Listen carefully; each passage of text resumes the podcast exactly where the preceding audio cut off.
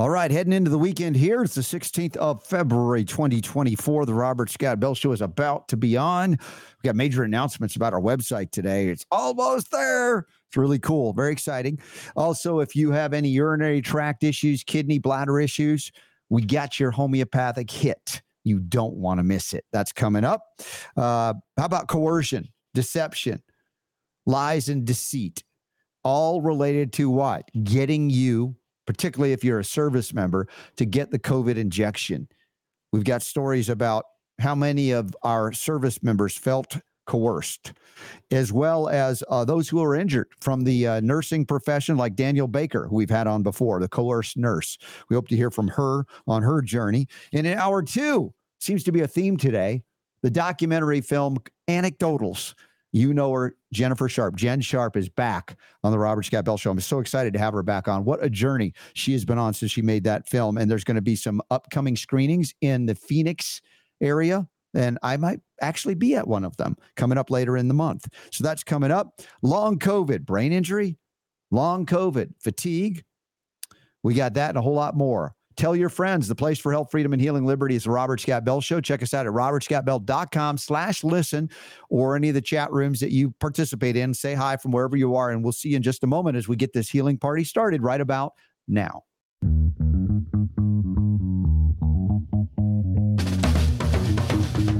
The Robert Scott the Bell Robert Show. Scott Bell Show.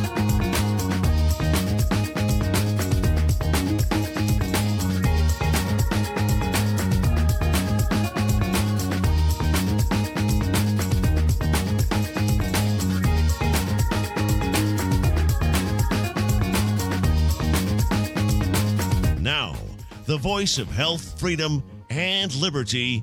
Here's Robert Scott Bell.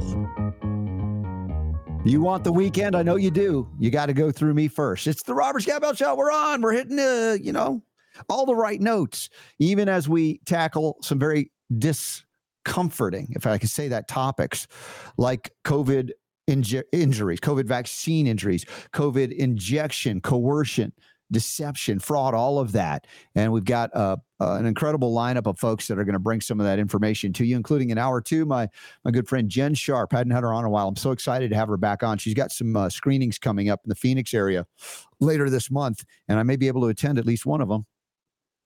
Look forward to that. And that's uh, Anecdotals, the movie. Jen Sharp coming up in hour two.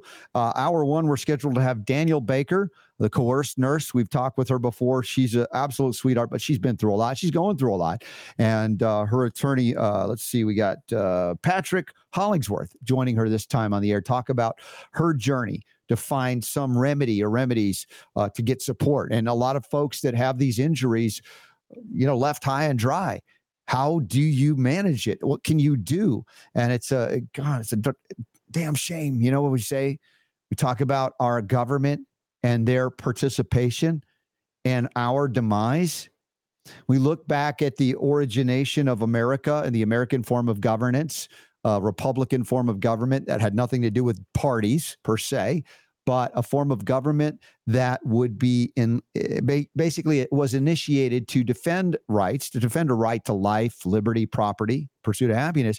And yet our founders warned us that, yeah, there could be foreign enemies that could be a threat to us, but the largest threat to our existence would be from within.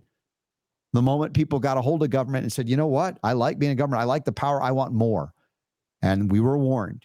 And that power has been absolutely corrupted. The power has been uh, captured, if you will, by well, not only the agencies that I believe are unconstitutional that violate separation of powers by combining all three uh, branches of government into one under the executive control, but also the capturing of those executive level agencies by industry that particularly benefits by, yes, regulation. You're like, oh, well, Robert, you're wrong because these companies don't want to be regulated. Oh, hell yeah, they do. But they want to be the ones to write the regulations so they eliminate any competition to their products, services, etc. When it comes to the Western world, as much as we play, play, pretend that we like freedom, the reality is we've descended into forms of tyranny. And that particularly has been devastating and become more obvious to most everybody during the COVID crazy years we've just come through. And there's still residue happening, and there will be for a long time. Question is, are we going to correct the error of our ways? And what and what do I mean by that? The monopoly, the centralized bureaucracy, it's it's the uh, the capturing of agencies like FDA, CDC, or uh, so-called research institutions like NIH have established a pharmaceutical monopoly for the treatment of disease, much less prevention of disease that has been you know, you can have any form of prevention you want as long as it's an injection coming from the pharmaceutical vaccine industrial complex that carries no liability when it's put on the schedule. And if it isn't on the schedule, according to the ACIP committee through the CDC, then it will be brought to you courtesy of an emergency use authorization that will be protected from any liability should it injure or kill you or a loved one based on, again, emergency. It's an emergency. What does the emergency uh, initiate? The rule of necessity. The rule of necessity knows no law, knows no limitation. Therefore, you have a constitution, throw it out. Doesn't count. It's not to be considered. And if you bring it up, we'll attack you as w- wanting to kill old people or grandma or grandpa. Any number of things that they will do. Deceptive mechanisms, coercive mechanisms. They've captured the media. Of course, most in government have been captured, and the medical industrial complex, which set the stage at least in 1910 with the Flexner Report, set the stage for medical curricula that would exclude anything but the emerging field of patent petrochemical medicines, which eventually included, again, monopoly injections for prevention called vaccination. Vaca, the, the word for cow, Latin for cow. And like you're a bunch of moo cows. If you, you know, you're vulnerable to it, I don't know if you still are. If you're here on this show, you probably not anymore, but you might be having attempted or attempting to recover from the injuries due to previous vaccinations or the thing they wrongly call a vaccination, COVID 19 mRNA injections, altering DNA protein synthesis to produce toxic, aberrant proteins that are darn right dangerous. In fact, the impact on various functions of the body becoming more obvious by the day, even as they try to dissuade you from acknowledging that it was the shot, the injection itself, that was the great danger in COVID, not the even so called engineered, up regulated gain of function viruses things. That the reality was there was fear porn associated with that initial wave from Wuhan, but the goal was always to get you to roll up your sleeve or drop your drawers and get an injection that is now now clearly was the cause. In my, I know it's not clear to everybody, but if you're hearing this show, you're going to hear it clearly. The cause, the primary cause of most of the injuries and deaths associated with COVID and even what's called long COVID. Now, in the show notes today at robertscottbell.com, we have a number of articles, including this first one. This one makes my blood boil. As much as we know this has happened and is happening, to read about it only gets me going, ah, Anger, you know, I need the homeopathic stramonium, which is I've talked about the home, one of the homeopathic hits. I don't know if we did stramonium. I think we might have, but that's a remedy when you've got really intense anger. And this one does make my blood boil. Zero Hedge reports this over 70% of service members say they felt coerced into taking COVID 19 vaccine, according to the survey. Uh, this is, uh, let's see, survey conducted last fall spanned all branches of the military, included both enlisted and officer ranks. The average length of service was about 16 years. Here's res- briefly the results. Uh, out of the 229 participants, 169 were active duty, 87% or 199 were not vaccinated against COVID 19. Of the 30 who were, only two said they had wanted to do it. Two out of the 30 said they wanted it. 28 out of what's that percentage? Sounds a lot worse. 20 out of the 30 individuals who acknowledged taking the shot claim they were injured by it. 93% of the participants said they know someone they believe has been injured by one or more of these injections. You, you hear these stories. One 20 year old Army combat veteran says, I'm not a lab rat, neither are the people I work with. While holding out from taking the shot, he was forced to wear a mask and was often singled out for not being injected. And of course, the the the you know the Nuremberg defense is what they still use in the military. I didn't make the rules. I'm just following orders. And this, you know, how do they coerce you? Oh, he was he really coerced? He added that if he hadn't gotten the shot, he would have been prohibited from going home to see his family at a time when his wife was at risk of a serious medical concern that might require his presence at a moment's notice. So, what you're seeing here is coercion at the highest, deepest, darkest levels. Oh, you want to go home and see your wife? Because she might have, uh, you just get the shot. Tell me that you have a choice. You're being given a choice. Remember the choice you were given in or outside of the military was get the shot or you can't come to work. Get the shot or you can't travel. Kids, get the shot or you can't come to school. Or you can't participate in sports. On and on it went.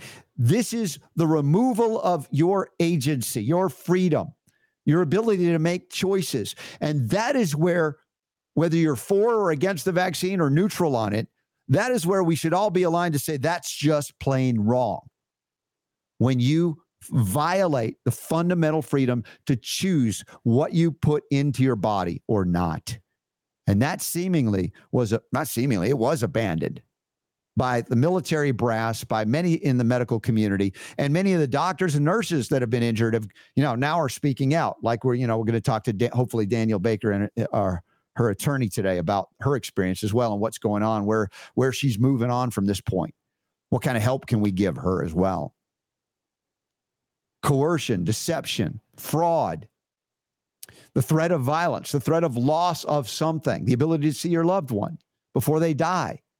How about the deception and fraud uh, and coercion associated with transplant patients?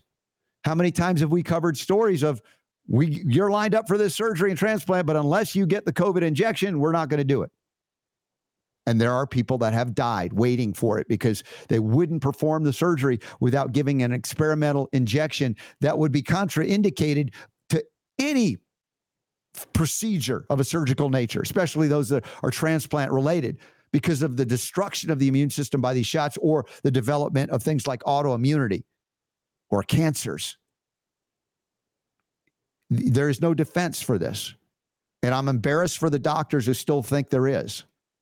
They should be ashamed of themselves. You need to repent. Not to me, but to that which created you. Talk to God.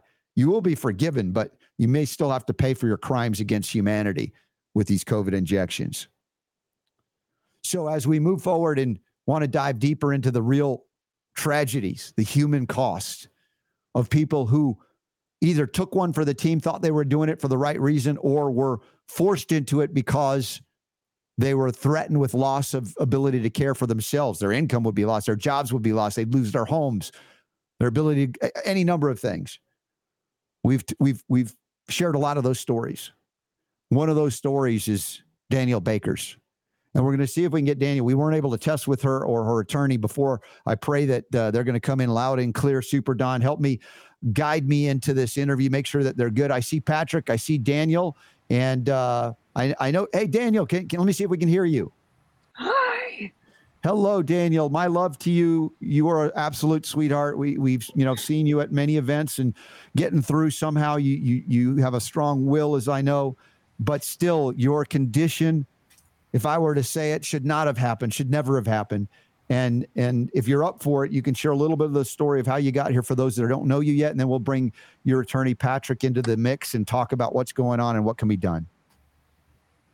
Absolutely.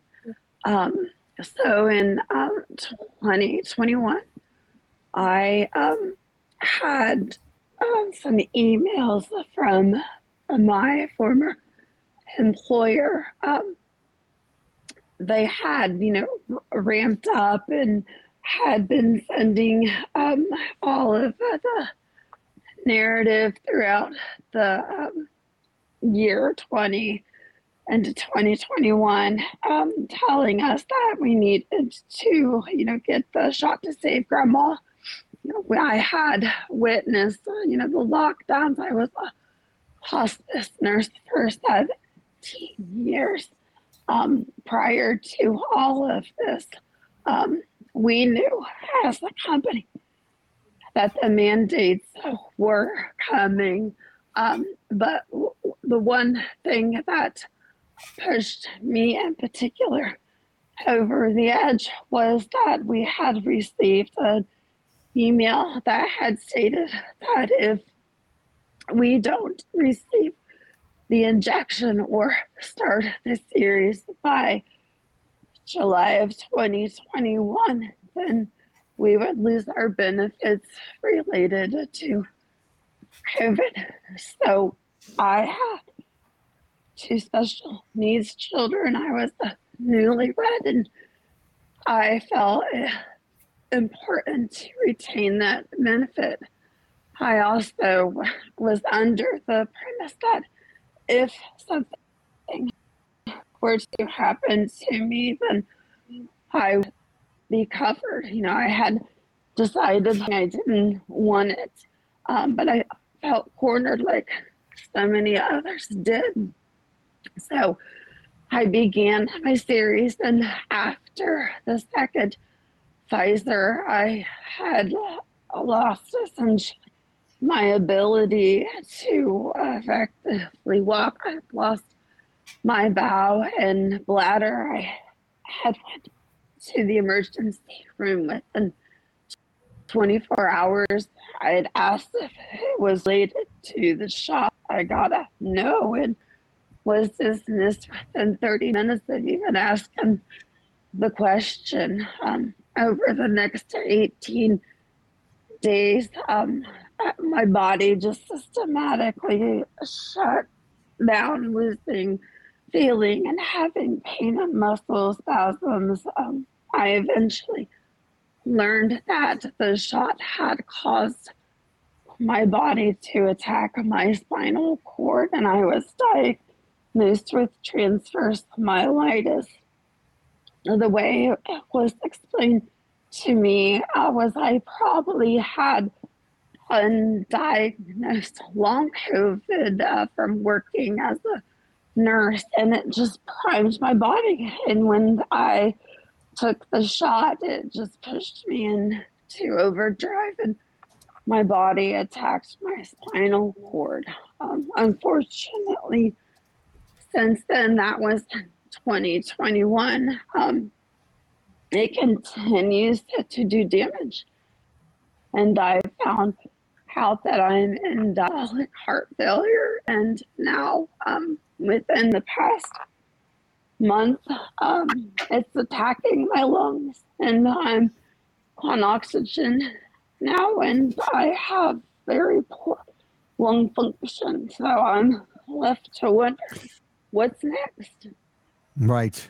Danielle, God bless you for being on the show and even talking at this point. I know how difficult it is, and uh, you know I've seen you even in, in be- better states than this in the time we've met uh, these events, and I'm just so sad to hear that things are happening continually in in, in this way. And I want to get you help, and I know you have a Give Send Go. We have that linked up in the show notes mm-hmm. today at robertscottbell.com for the course nurse, uh, Danielle Baker.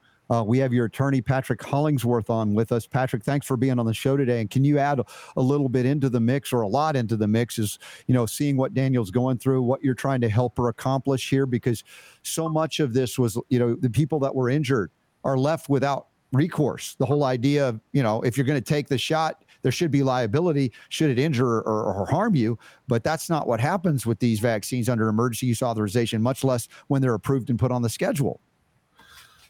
Well, thank you for having me. Um, we've um, filed, uh, we're filing a workers' compensation claim. So I, am a workers' compensation attorney out of California. I'm partnering with uh, another attorney, Warner Mendenhall, who many people might know is an uh, you know well-known attorney in this community out of Ohio, where her case is going to be litigated. Um, my involvement in vaccine injuries and uh, you know vaccine um, litigation against the mandates originally uh, myself and co-counsel Mike Yoder, who many might be familiar with, uh, we filed one of the first, if not the first, um, lawsuit federally against uh, the COVID mandates, the executive orders um, in 2021. Uh, that case was Costin v. Biden, and that kind of got us on the map there. And then I uh, kind of pioneered with Children's Health Defense, um, a you know program, getting the word out for you know the, the, one way you can recover uh, from these kind of injuries is if you were required to take it through work. So workers' compensation is an avenue of recovery for people that mm. were injured from the COVID-19 vaccines. So right? it, it, sounds, Patrick, like uh, a creative response to the incredible, just outrageous restrictions to those who are seeking some redress, some help, some assistance yes. to deal with the, you know, the the burden of of not only the illness, but how do you recover and all the costs associated with it. So you're saying that if your place of business, wherever you worked, required it, that there may be a way to, you know, bypass all the restriction and go, hey, I did this on the job. It was required for my job. Workman's comp should cover this. Yes, every state has workers' compensation coverage for uh, employers are required to have it. So every single state in the country has. It's just like auto insurance. You know, you're, you're required to have it if you have two or more employees. So anyone that was required to take it, you know, that includes nurses, doctors, any kind of contractors, whoever it may be, um, that took it, or even if you were coerced into taking it, or you know, pressured into taking it, or suggested to take it. There's there's there's a good um, you know precedent there uh, that would basically say that you, are entitled to file a claim. You know, it's uh, you want to file as soon as you can, and it's usually the date of knowledge that, that matters. So if you didn't know that you were able to file a claim, you know, or you didn't know you had an injury from the vaccine, you're still open to file a claim even now. Right. So, would, it, it, Patrick, is there precedent already? You know, that uh, there's a lot of speculation about what can or can't be done in terms of suing the vaccine manufacturers based on fraud or other things that bypass that limitation. But specific to the workers' compensation issue, have there been claims filed that have succeeded in getting support and compensation for those that were so injured? I'm handling cases already. Yes, I handle a handful of vaccine injury cases here. There's precedent going back um, to I think like the 30s in California. I can only speak to California because I'm only licensed here. That's why I'm partnering co-counseling with an attorney in Ohio.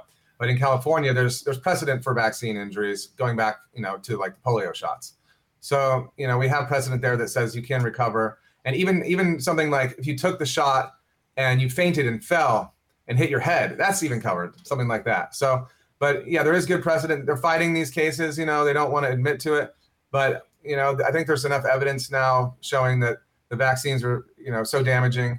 Um, you know, we're, we're making good progress on these cases, you know, so um, I implore people to file. The more people that file, the more pressure we put on these employers, the less likely we're going to have to see this again, hopefully, if they, they try and do this again to us. So is this a court-based litigation or are these letter writings back and forth with documentation of injury? How, how is this proceeding? So in, in many states, the, the laws are very similar. So you usually go to like an independent medical examiner that would determine whether there's causation. So first you have to establish causation as an issue, and that's that's the main issue in Danny's case that we have to overcome, right? Uh, her employer is self-insured, so you know they're going to be on the hook for massive amounts of damages potentially because of the, the severity of her injuries.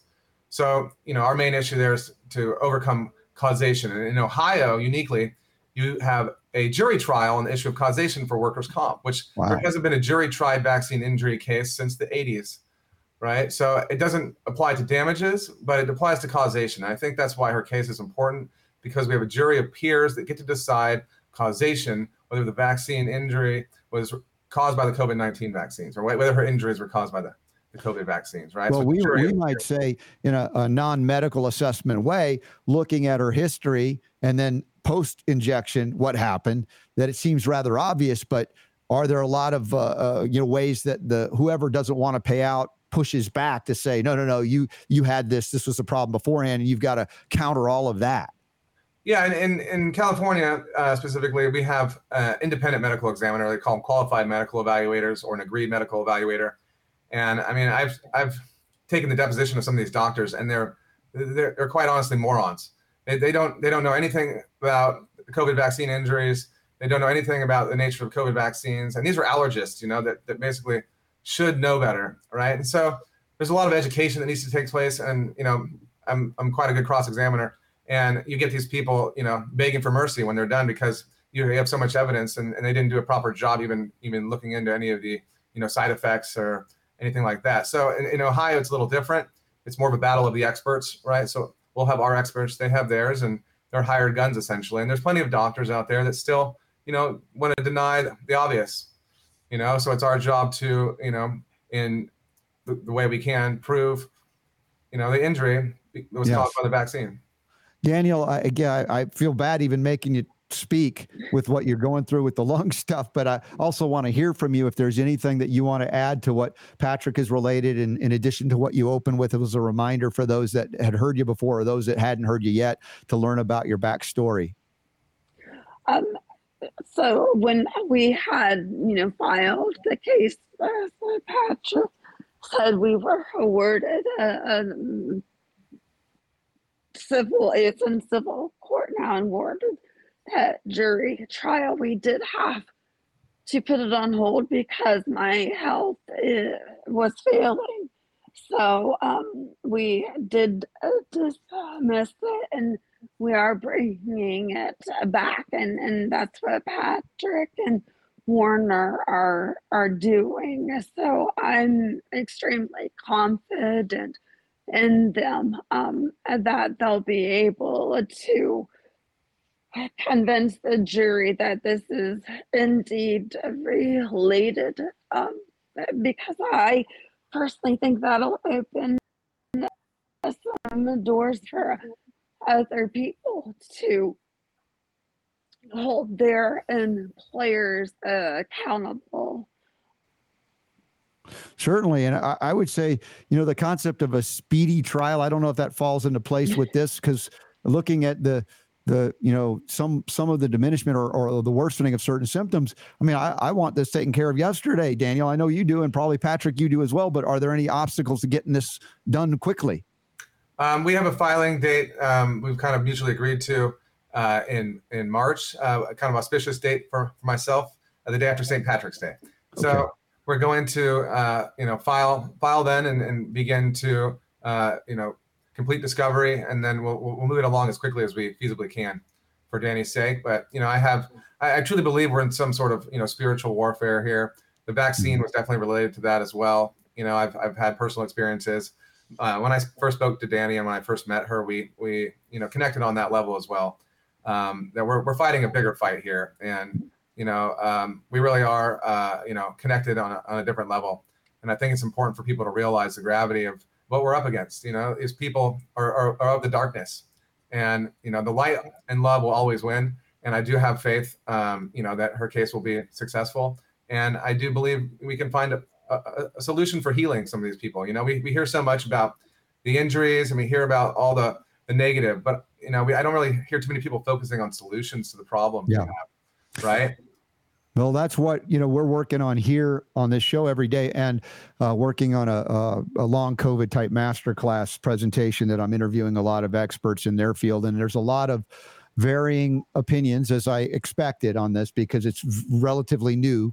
Speaking of uh, you know the history of medicine, we've never had an mRNA shot that we've had to figure out what it's doing in reality, what's causing it, the past all of that, and the fact that it has such a wide and varied uh, methods, if you will, or pathways of, of damage and destruction. You know, what Danny's experiencing is uh, different than others who have experienced the injuries post COVID shot. And that's always been uh, uh, to the detriment of those trying to prove injury to vaccine. It doesn't always manifest the same way.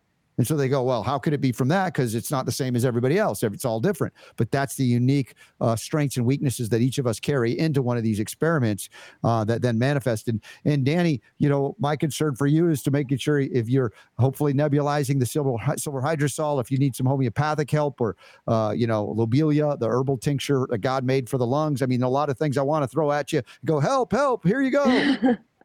I am always open to suggestions. Um, I think one of the things that we are seeing as time moves forward is that even though um, a lot of the severe injured, um, you know, that are, you know, coming into three years out from the injuries, we may have all kind of started from different places, but we're all kind of seeing the same things. You know, a lot of us are finding that our hearts are failing a year and a half later. Um, a lot of people with lung issues. So we're kind of all falling into the same suit. And when you start asking around, um, especially to people that have been dealing with this for quite a while. It is um, not coincidence that we're all kind of seeing the same patterns and we're all following the same script. um, it, it's very eerie um, knowing that even you know three years out, my body is still attacking itself, and so if I'm already sick and it's doing this, there's got to be a tsunami of people that are going to be coming in that just have um, no symptoms maybe right now, but it's gonna hit unfortunately. Yeah. Patrick, in addition to, you know, we had that Give, Send, Go link to help support these efforts. What other efforts uh, do you need support on for Danny and others that are going through this?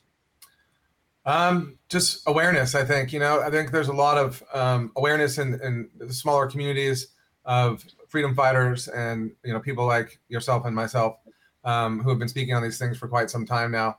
But I think, you know, the more awareness we have, the more chance we have we can get some sort of mainstream coverage. You know, I um, you know I know Danny's done a lot of work promoting you know uh, the nature of vaccine injuries over the years here, and uh, I feel like her voice hasn't really gotten to the places it's needed to be. You know, and I appreciate shows like yourself or uh, your show. You know, where where she gets to um, you know tell her story. But we need we need we need big coverage. We need something you know mainstream. I know those those kind of organizations are a little bit harder to tap into just because of the uh, you know gatekeeping but um, you know, the more people that know, the more people demanding answers. I think everyone knows somebody that's suffered um, or been you know injured or, or died even from one of these vaccines. And you know, people just need to speak up and not hold their voice anymore. We need you know we need to speak speak out. And now is the time. You know, I've heard about a, a COVID nineteen litigation event that happened in Atlanta I think last year, and uh, there may be another one coming up. Is this something you would recommend for attorneys that are being flooded with these injury issues so that everybody can share information and perhaps succeed a lot more efficiently? Yes, we. I've spoken at um, our local conferences in California uh, with Children's Health Defense here. We've tried to get the word. You know, there's and and the first time I remember speaking about these things, there was you know zero reception on these. And the last time we were at the conference last summer with Children's Health Defense, people were were coming up to the booth, you know, a lot more uh, aggressively to, to get information. So I think people are starting to realize what's going on. Everyone's getting sicker and sicker, and they're not really sure why. You know, I mean, we know why, but uh, you know, I haven't been sick in three years. uh, but I know people that have been like sick four times this year already. So right. I think people are looking for answers, and the more people that are getting sicker, and the more people that are you know dying off because of this, the more people are going to you know be questioning the, the official narrative. Yeah, I may want to interview you, Patrick, in addition to this show for the long COVID recovery to talk about legal strategies of getting help for people. That might be another thing that I definitely want to cover in that that there's summit. Some, or that. There's some higher level litigation taking place at the federal level. I know Children's Health Defense has a lawsuit against the Department of Defense that's um, kind of uh, in the works right now um, for you know real liability outside of the workers' compensation arena. Yeah. And you know, I do have faith eventually that this will all be exposed the way it needs to be. That there will be compensation, you know, in some form uh, from a federal, uh, you know, fund eventually. You know, hopefully for the for the victims and their families. Um, we're not there yet, but I do have faith that that's coming. Hopefully in the near future. Yeah, and and Danny, are you going to be able to to travel to some of these events, which I love seeing you at? Uh, you know, various upcoming events like Next Steps and other things where you guys have gotten a platform. Thank God, the nurses particularly, but um, those that have been uh, injured and those that are trying to help the injured? Um, are, are, you now confined to staying at home because the condition has is gotten intense uh, as far as symptomatic? It's harder for me to travel. Um, and, and, the main thing, you know, is, is financially. Um, you know, everybody going to the conferences and stuff. Um, you know, generally, um, you know, we find our own way there, and um, I just can't uh, afford it financially. So, you know, certainly I'm I'm open to attending things, that, but um, as far as getting there, you know, my costs would have to be covered. Um, yeah. I and, and, do know um, mm-hmm. Warner um, Mendenhall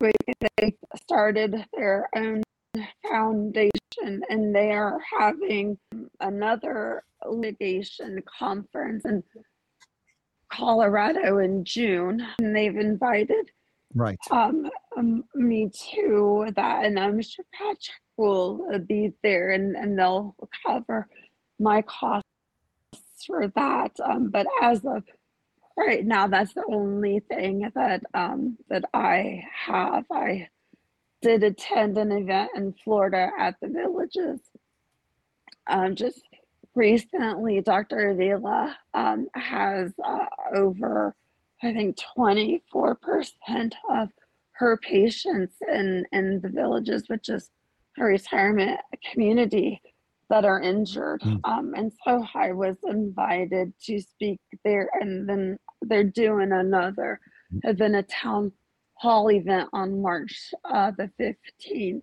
So that might be something to watch for. It'll be virtual as well. I know that you've gotten a lot of love and support from not only the nursing community, but at these events um, that, uh, you know, you feel a, a camaraderie and a support. But um, are- have you found anything locally where you live, any family, friends, church groups, anything? Because I don't want to see you or any of those folks, friends of ours that are injured ostracized because people don't want to deal with it or don't understand it or think that you know you're somehow attacking their way of life just because you had the the unfortunate uh, you know event of being injured by something that they all said you have to have or else I, you know, I have my family has been absolutely uh, wonderful. I couldn't ask for a better support system there. Um, and unfortunately, um, I have lost a lot of friends locally.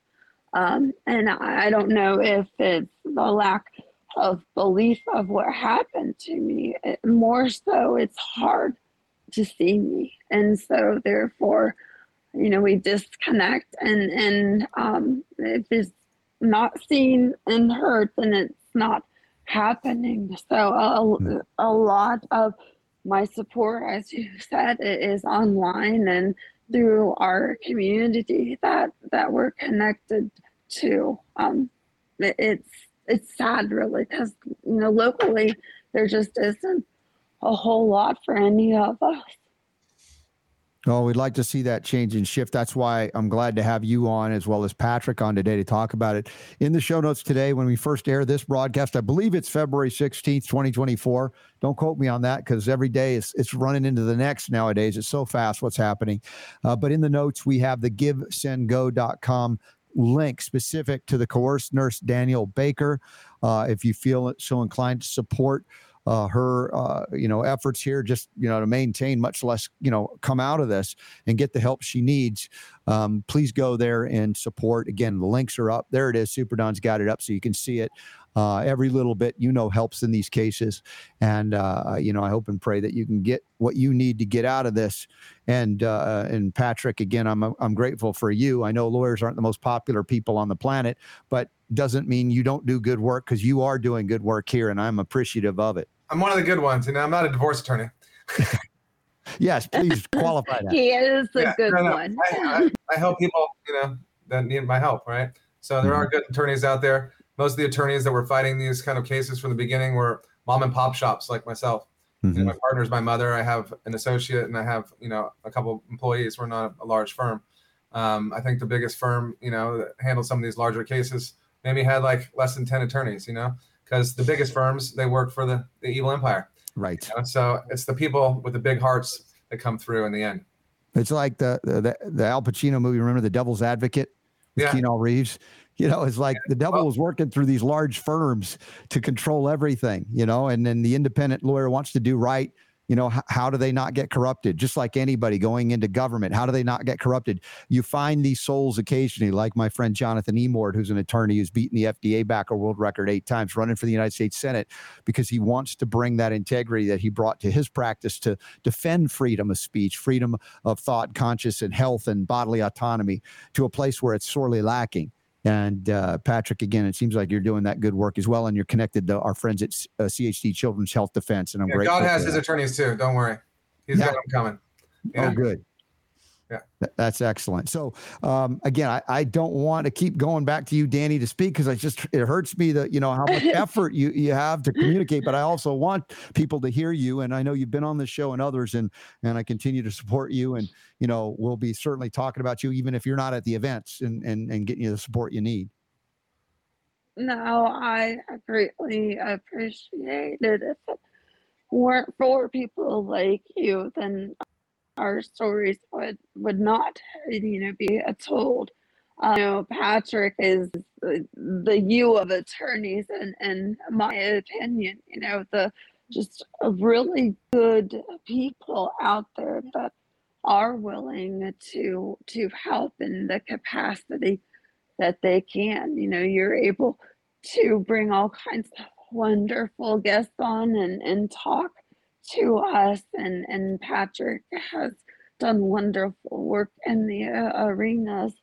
And I think that if we continue to be together and to make sure that we're elevating each other, then ultimately we'll win. You know, it's something I have always said about my case is that uh, you know I don't fear going into you know civil litigation because I speak the truth. And when you tell the truth you can't trip over yourself or you can't be caught in a lie. And so as long as we're sitting and speaking and the the truth will ultimately win. Amen. Uh, Patrick, if there are updates along the way, please reach out. Just or Danny, you as well. Um, and if you need anything from me, Danny, you know, you, if you don't have my number, you should. But uh, reach out anytime if I can help in any way. Uh, I'm here for you as well. And uh, but Patrick, yeah, and, these these be even beyond what's happening here, and we're talking about it with Danny there's so many there's no way to isolate it just to this even though this is so important. This is the human cost. We're talking about the real human beings that are harmed and injured and struggling and trying to survive and then thrive again one day and i want to see that happen. But as you know every time you come on and speak about these issues someone else goes oh my gosh i know somebody or i am that somebody and i need that help and i want them to have access to this. Is there another website patrick besides the givesendgo.com for danny that we should know about Um, that's the only one I'm aware of right now. We might set up a, um, a litigation fund for her case. There are some expenses associated with uh, expert witness testimony and court costs that we're trying to help her with. Um, you know, so we uh, you might might want to have her back on at some point down the road. But um, you know, what we're gonna get that get that in the works. We just kind of started game planning. You know, her case uh, in the last month or so. Um, you know, I've been dealing with my own things, uh, my own practice and stuff here and uh, you know Warner and I will be reconvening sometime this month, I think, to kind of get a litigation strategy uh, planned here, and uh, you know we'd like to get as much press for her as possible during the course of this. I think she has you know one of the most important cases there out there right now, and the more the more people you know know about these things, uh, you know there's a lot of disconnect between you know the injuries and you know cognitive dissonance. People don't want to believe that they they poison themselves essentially, and that the government could be doing this to them and their employers and whatnot. So um, as time goes on, I think you know as as you know more people speak on these things, we're going to have a lot of success getting the word out. Yeah. Well, we got a nice message from Andrew Kelly Burkhart for you, Danielle. Saw your talk at the Villages Online. Very powerful and important. Thank you for all that you do, praying for you, as we all are. And uh, in addition to those uh, prayer supports, which are great, we're grateful for. If anybody wants to support her directly, again, we have the links to the Give, Send, Go as well. And I, I thank you for, you know, uh, yeah, obviously, Danny, you probably go, "I- how would I not do this? But, uh, you know, not everybody is. So thank you that you're doing it and we support you. And uh, Patrick, I do appreciate connecting with you Yeah, thank you. and and bringing your integrity to the fore in a field that's very very difficult to find. You know, to do these right things. Right, there's a lot that works against you, and I gre- I'm greatly appreciative of your Happy efforts. to as appear well. anytime, Robert. Yeah, absolutely. All right.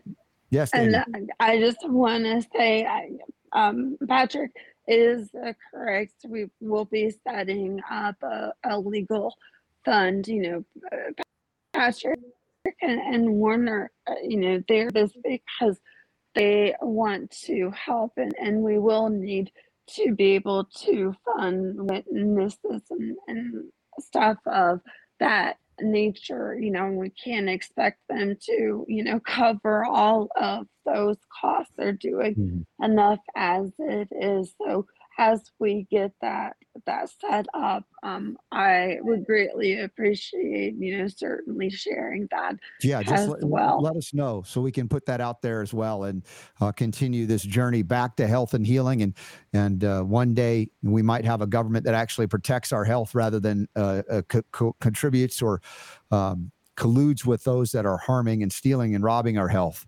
Uh, I know that's a you know a high ideal to strive to, but it's like actually a very basic thing you'd think would be something that, of course, but we're, we're going against a, a lot of years, decades, sometimes we'd argue centuries of evildoers. And, and part of our growing up and putting our big boy and big girl pants on is to recognize not everybody believes as we do. You know, none of you here would ever harm another like that. So why would anybody else? We ha- and we forget to think, well, not everybody believes and has the same values that we have. So we have to recognize that and be willing to acknowledge that, yeah, there are people that would do things that are horrible as much as we don't want to acknowledge it. But unless we do, then this can keep happening. Well, and, and what happened to humanity? You know, I, it, it, it- the people that are just so willing, regardless of of what you believe. You know, I made a, a post on on the day, and I'm most active on on X at the coerced nurse. You know, I, I made a post that that said essentially, you don't have to believe me, and I don't need you to believe me. I just need you to know I'm having a human experience and recognize that. Um, we don't have that, you know, uh, evil is taking over sometimes, and the things that people are, are willing to say are, are appalling. But within that, I see our community growing by leaps and bounds too. So um, it, it's uh, polar opposites, and I have faith that and and that that we will win for humanity. You know, we there's no other option for me. Yes, and it often takes the greatest adversities and tragedies to wake us up to the deeper meaning for life and, and the importance of things that we've kind of overlooked or took for granted. Uh, right here in the United States of America, where this show originates, uh, we we like to pride ourselves on a love of freedom, but we fell into a trap by not defending that freedom to where the government was successful in coercing so many into a great harm, a damage. Mhm. Some have passed away and not, didn't survive it. And you, uh, Danny, are here, and we're grateful for that and and fighting for your survival. And then ultimately, I'd like to see you thrive. And as I said, anything we can do here, this is part of the, our journey and mission here on the Robert Scott Bell Show. Ah, You're such a good man, and and we appreciate you so very much. I appreciate you too, Patrick. Anything else before we wrap up here? Um, nothing. I, I, I just want to reiterate. I do think I do see progress. I hear people chattering amongst uh, the masses now about all matter of things, not just you know the, the COVID vaccines being an issue, but but all kinds of things that are of the darkness that are coming to light. You know, Mhm. so I, I'm hearing people talk about things that you know two years ago you never would have heard in, Yeah. in public discussion. You know, the, the people's minds are opening. As much as opening is- fast. Yeah, as much as this is hard to confront, like I said, I feel very the emotions of it. Before you guys came on and talking about the coercion issue, it's just like makes my blood boil. I'm human, but at the same time, I don't want to operate and act out of that anger, and then I could be part of, part of the problem and engage in you know acts of violence that they've engaged on against us, against uh, Danny and others, and that's not where we want to go. You want to take the high road, but you can't ignore those that are taking the low road, and you've got to defend yourself and bring that to light, and in that way, we create a better future. I'm not doom and gloom on this at all. In fact, I'm seeing incredible miracles every day precisely because of what happened. And and Danny, God bless you for speaking out despite the difficulty today. I'm like, oh, I'm dr- wanting to breathe, breathe, give you out more oxygen so you can get the word out. So we'll continue this. And again, as updates happen, both Patrick, Danny, you're welcome here anytime. And God bless you both. Thank you for being here. And we'll continue to follow it and help you out in any way we can. Thank you very much. Remember, love, love always wins. Yes. Love always Vitamin L. Bring the love to all and it is the most powerful message. When I was uh, just on the Jim Bakker uh, show uh, just the other day when I flew out eh, for a 24 hour whirlwind trip, that was also the message when they asked me, you know, what is the biggest threat? And I said, fear, fear driving out the love of God, of, of creation. And if we, you know, as we've witnessed that fear drove people to do things that were not in their own best interest. It drove them to self harm, even though it was harm from others, but they uh, participated because they were ta- told they have no choice, even though they said, well, you have a choice. You can be fired and then lose everything, or you can take the shot. That's what's so outrageous about all of this. It's not that these things exist because that's the nature of planet Earth, I guess. All of these things are options, but when they take away your options to say no and mean it, that's where they cross the line. That's why they're going to fall and fail and crumble ultimately, because that I think is the most upsetting to that which created us all. You take away choice. Now you've taken away the, the gift that's second only to life itself once you're here to have those choices. All right, Super Don, I know we got a few more minutes before the top of the hour. We got a homeopathic hit coming up. Wanted to bring you back in if you need to vent too, because I you can't help but you know the topics we've covered over the years. Some of them are incredibly emotional, and I'm feeling that today heading into the weekend yeah. Yeah. Yeah. If you didn't notice. Yes, I did. Um, yeah. I mean, it's such a, a, a big problem that it's almost hard to like wrap your head around. Yeah. Somebody, you know, people that are going through stuff like what Danielle's going through, and the the system's rigged. Mm-hmm. In, in so many cases, you know, uh, what what I think you were alluding to you know, over the years when we've seen other things similar. Yeah. Where, eh, you know, the injustices that are out there and how the system's not only broken, which we point out all the time. I mean, it's a broken right. system, the healthcare system, literally every system. Eh, you know, it is not even just healthcare. The, the the system is broken. We'll just mm-hmm. call it that. Yeah. Uh, and, and, it is something. It gives us plenty to talk about. Mm-hmm. And when we can highlight situations like this with Danielle, um, you know, it, it gives it a human element. But uh, yeah, man. I mean, I'm I'm glad that she's got the support that she's got. I'm glad that what we're seeing as a result mm-hmm. of what happened over the last three or four years, attorneys like Patrick Hollingsworth and Warner. Mendenhall and people like that that are stepping forward, uh, you know, to to help these people out. Because you know, honestly, they are all taking chances. This is a risk for for these guys to step forward and do this kind of thing. You know, it's not easy for them. Yeah. To be representing people with vaccine injury, you know, that thing that doesn't exist. It's not a big profit still, center uh, for the attorneys that take on these cases, you know, because yeah. the people that are having to they're do it often, that takes courage. Well, and they're often darn near destitute, just trying to stay alive. You know, yeah. keep medical bills paid, other other things. So it's a it's a great disadvantage. But uh, I believe with God, all things are possible. And as as Patrick ended on that that that that love, and that's again what I said um, when I was on the the uh, Jim Bakker show with the family there. Uh, that is it. It's remembering that love is more powerful than all of this evil. Now, it it may be difficult for those to see the power of the evil manifesting and how it's played out, but it takes often that for us to find our footing again in love in God's love in our direct connection to the divine. These are again my perspectives here. I'm seeing a lot of positive things in the midst of the difficulties. And you know, next hour when we have Jen Sharp back on the show from Anecdotals, I'm I, I'm uplifted by her and her efforts to highlight spotlight through her film, much less just her humanity, her compassion, and her integrity, uh, intellectual and otherwise, to tackle the toughest of tough issues and even the the risk to to alienate people that were friends and family members because you know we've we've seen so much division divisiveness over this issue which it's a human experience. It's a human issue. Why should it be divisive? It should be something that brings us to compassion to love well, to support. and and you know the the thing with with Jennifer Sharp and mm-hmm. this movie that she put together if i remember correctly it's not like it's uh vaccines are are bad and terrible and nobody should take vaccines it's a can we at least just talk about it yeah exactly right you know i mean yeah. it's a very reasonable stance. That's an understatement, but yes, I know what you're saying. Exactly. You know what I'm saying? I was just, yeah. hey, you know, look, uh, you can have whatever f- opinion you have, mm-hmm. but can we at least talk about it?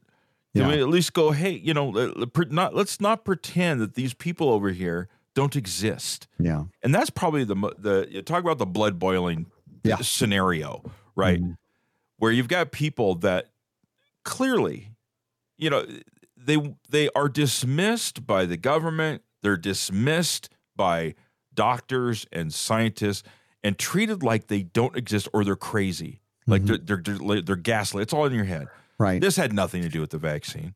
Well, and that's what they're having a battle in court over, right? And so it's unfortunate that has to happen, but that system, as you've said, has been set up and and uh, it's rigged. But we shall overcome. And you talk about, can we talk about stuff? Hey, can we talk about your urinary tract? Not yours specifically, super. You really want to? Uh, Not not yours specifically, but Oh. anybody's. How about that? Because that leads to the homeopathic hit of the day.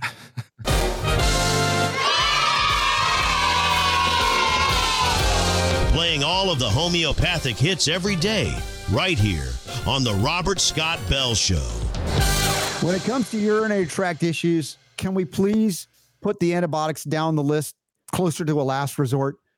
Please. And I know you guys know about cranberry and D-mannose and other things, and even silver, which is great. But good Lord, don't overlook homeopathy here. Our homeopathic hit of the day goes to Berberis vulgaris. Berberis vulgaris. And it's uh it's a very important you know, this is one of those things that, yeah, it has other uses, but the primary focus is toward the urinary tract. And you can see that image of the plant that it's derived from, the Berberis vulgaris plant. Look at that. Looks a little in- intimidating to your bladder, but it's actually helpful in a homeopathic form. it's very happy. It's kind of happy, but kind of in a kind of intimidating way. I'm just saying.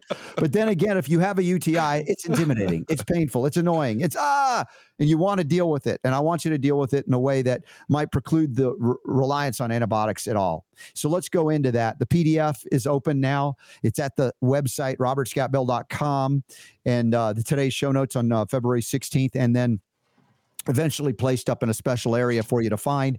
And then for those of you who are patron supporters of the Robert Scott Bell Show, and I hope you'll consider becoming one, you can have access to these approximately five minute segments on audio and video as well, becoming a patron supporter. But let's go into Berberis vulgaris, the remedy also known for kidney and bladder issues. Uh, this is. Uh, uh, including, by the way, kidney stones, UTIs, uh, related pain associated with it, burning, all of these things. Uh, so let's delve into the therapeutic applications of Berberis vulgaris in these areas. It's commonly known as barberry, a shrub, a shrubbery, yes, a shrubbery that bears sour berries. In homeopathy, it's used in its highly dilute form, focusing on the potential to treat urinary tract and renal conditions, especially if there's pain that radiates or even changes location. So, as key characteristics include the physical focus, Berberis, known for treating conditions involving kidneys and bladder, such as sharp, radiating pains associated with kidney stones and discomfort uh, during urinary tract infections. It's also indicated for lower back pain that is linked to these renal issues. Mentally, there may be gener- general state of irritability, fatigue, and dealing with the pain and discomfort of all of these issues. So let's look at the primary uses. That includes kidney stones, particularly effective for managing the pain and discomfort. Sometimes it may not be enough, and you might need to resort to allopathic painkillers. I get it. They say kidney uh, stone pain is uh, the worst pain a man can experience. All women can experience it too, compared to childbirth. But um, I can't speak to that. I've never birthed a baby, and by the way, men can't. Just I don't think that's controversial. But urinary tract- What did you say? What did I you know. Urinary tract infections can affect men and women. Indiscriminate there. So this is not a sexist issue. It's used in cases of UTIs, both men and women, when there's pain that changes location or accompanied by a burning sensation, renal and bladder discomfort indicated for general discomfort in the renal and bladder area, including lower back pain, kidney related issues. So if we go to dosages, the, the right remedy is more important than the right dosage. That can be argued uh, 6x, 10x, 12x, 30c, whatever you got, use it. Use it frequently in the throes of an acute, chronic, or, chronic. But if you want to go to the higher potencies, again, please consult with a homeopath and uh, you can get more help there for long term recurrent issues like kidney stones. Now, complementary remedies, the classic burning sensation one is Cantharis. We may have covered that in a previous homeopathic hit used alongside Berberis vulgaris for intense burning and pain during urination or typical of urinary tract infections. Hydrangea, you've heard of that. The hydrangea flower, as a homeopathic, is also useful for kidney stones, complementing Berberis action, and Pareira brava. I don't believe we've done that remedy yet. uh, nor hydrangea in our homeopathic hits. We've got loads to go, but that's additional help for renal colic and painful bladder issues. Now, Berberis vulgaris is a homeopathic remedy, completely safe. But if you have an ongoing lingering issue that's not clearing up, please consult a healthcare provider, preferably one that is holistically or homeopathically oriented. And as we conclude this homeopathic hit of the day, Berberis vulgaris, definitely a valuable homeopathic remedy, particularly effective for treating kidney and bladder related issues, pain, discomfort associated with kidney stones, urinary tract infections. So please keep tuning into the RSB show for more homeopathic hits and empowering information. Remember, this is not to replace your doctor if you have or want one or need one, but it's to provide important information so you can make fully informed decisions about the care of your health, your loved ones, care of your kids, your elders, etc. And I don't think that's a bad thing at all. I don't think any government, medical, media entity or agency should be prohibiting you from knowing this information nor acting upon it. I know, call me crazy for freedom. I, I'll, I'll, I'll, I'll live it all the way. And I appreciate y'all being here. Hey, second hour, we've got more discussion of injuries associated with uh, COVID, long COVID, etc. And then Jennifer Sharp is back. Jen Sharp is back with her film Anecdotals. It's a wonderful film. We've had her on before. I'm so excited to have her back on again. And I talked to her yesterday. I'm like, hey, could you come on tomorrow? Yes. So she's here and she's got um, a couple of showings of the film screenings. And it looks like I'll be at one of them in the Phoenix, Arizona area. We'll talk about that too. I'm so excited. Anyway, stick around. Lots more healing to go on the Robert Scott Bell Show because the power to heal is yours.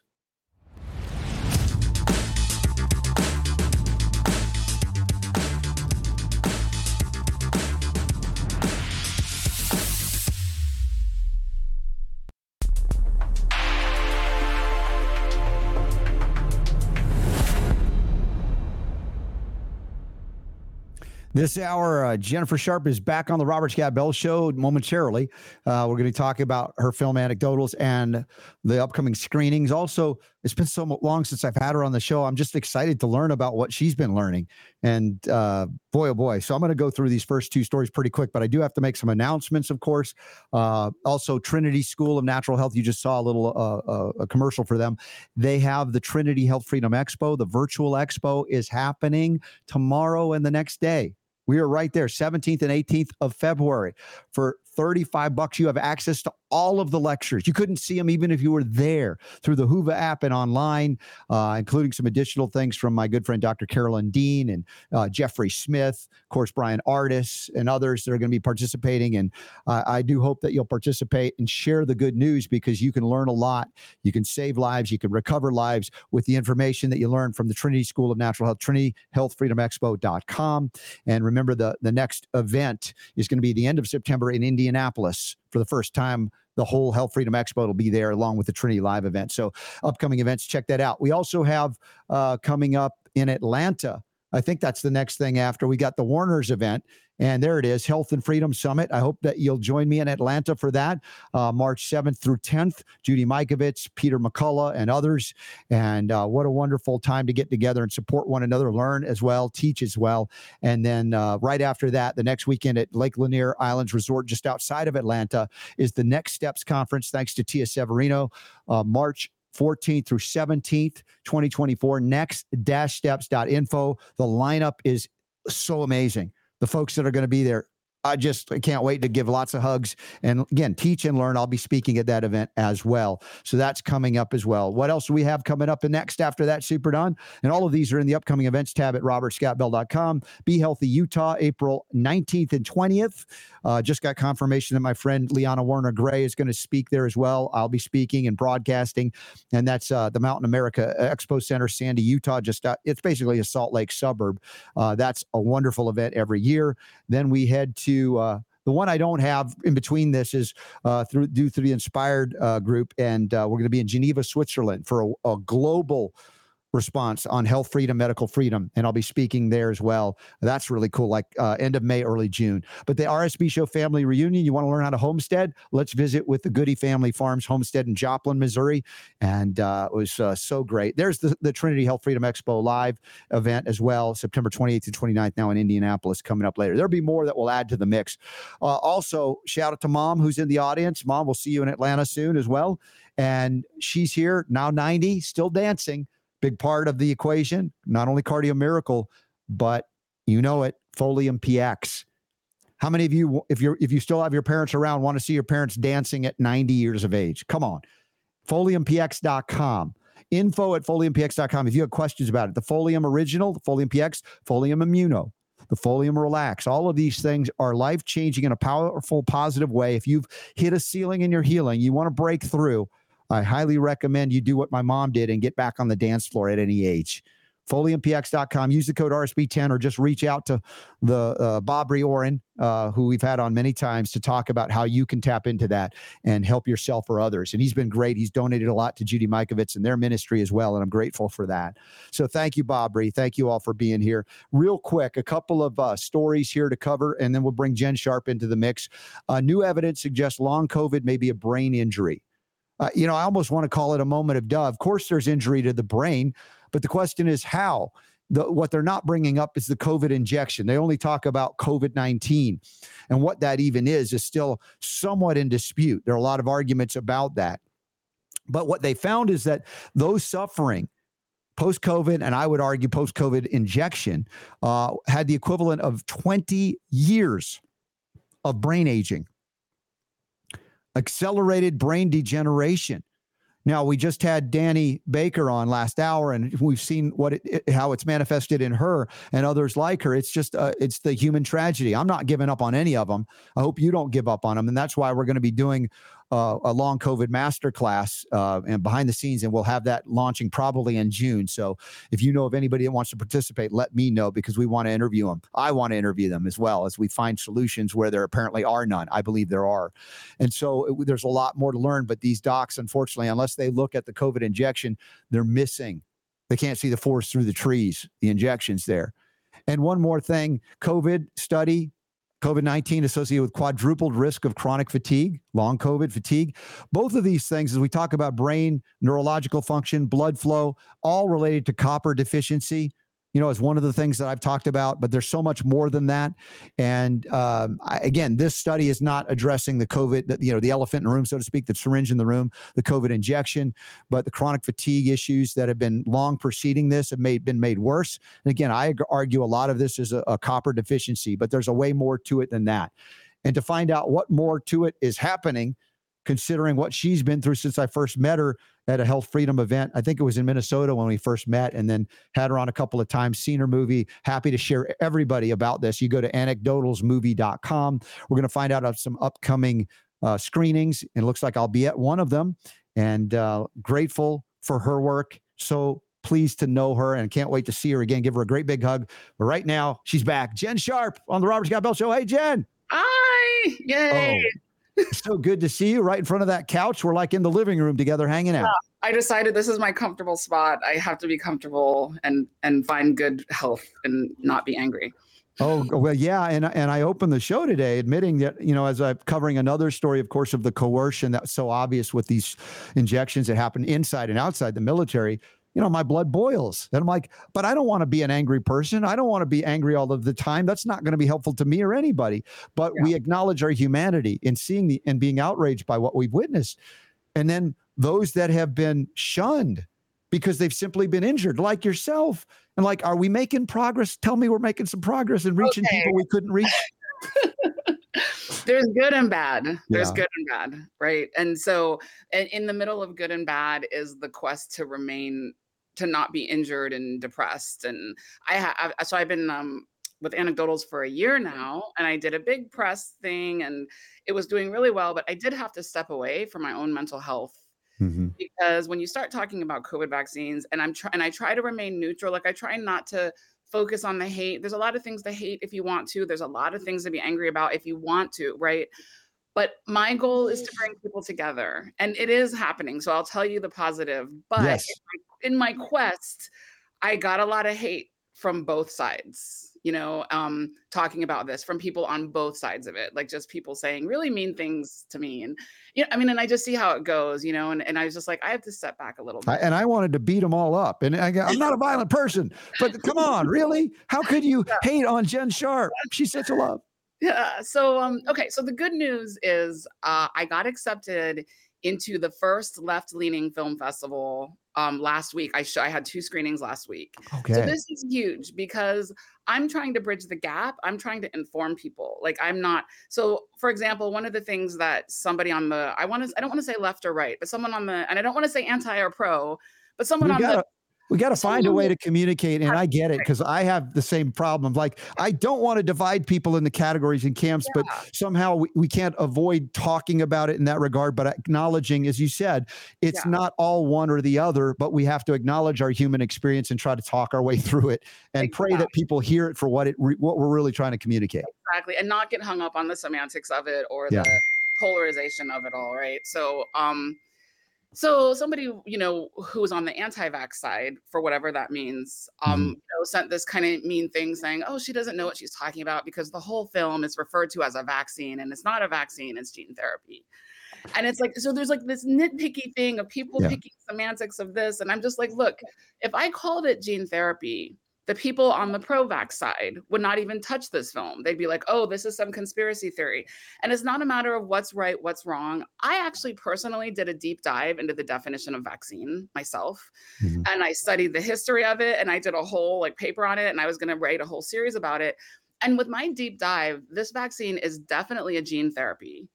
But it also can be considered a vaccine. Like really from the definition of vaccine, it's the definition of vaccine has changed twice. Mhm. So that's what I got, but it doesn't matter what I think, and you know everybody can have their own No, opinion. I, I, Jen, I'm with you. I get so annoyed, and I love these people too. Believe me. I mean, they're Yeah. passionate. They believe strongly what they believe, but we're trying to communicate to everybody. And I know that some people will say, "Well, that means you're not committed to anything." I don't agree with that. I think the ability to have these conversations is is ultimately healing and uplifting, even though it's difficult to get there. So I acknowledge it on all sides. Uh, uh, this is not. I don't think we're under a delusion. It's just only there's only these guys are the bad. There's a lot of bad going around, and trying to navigate the human experience, you know, Yeah. kind of moves us beyond it. But we do have to talk about it.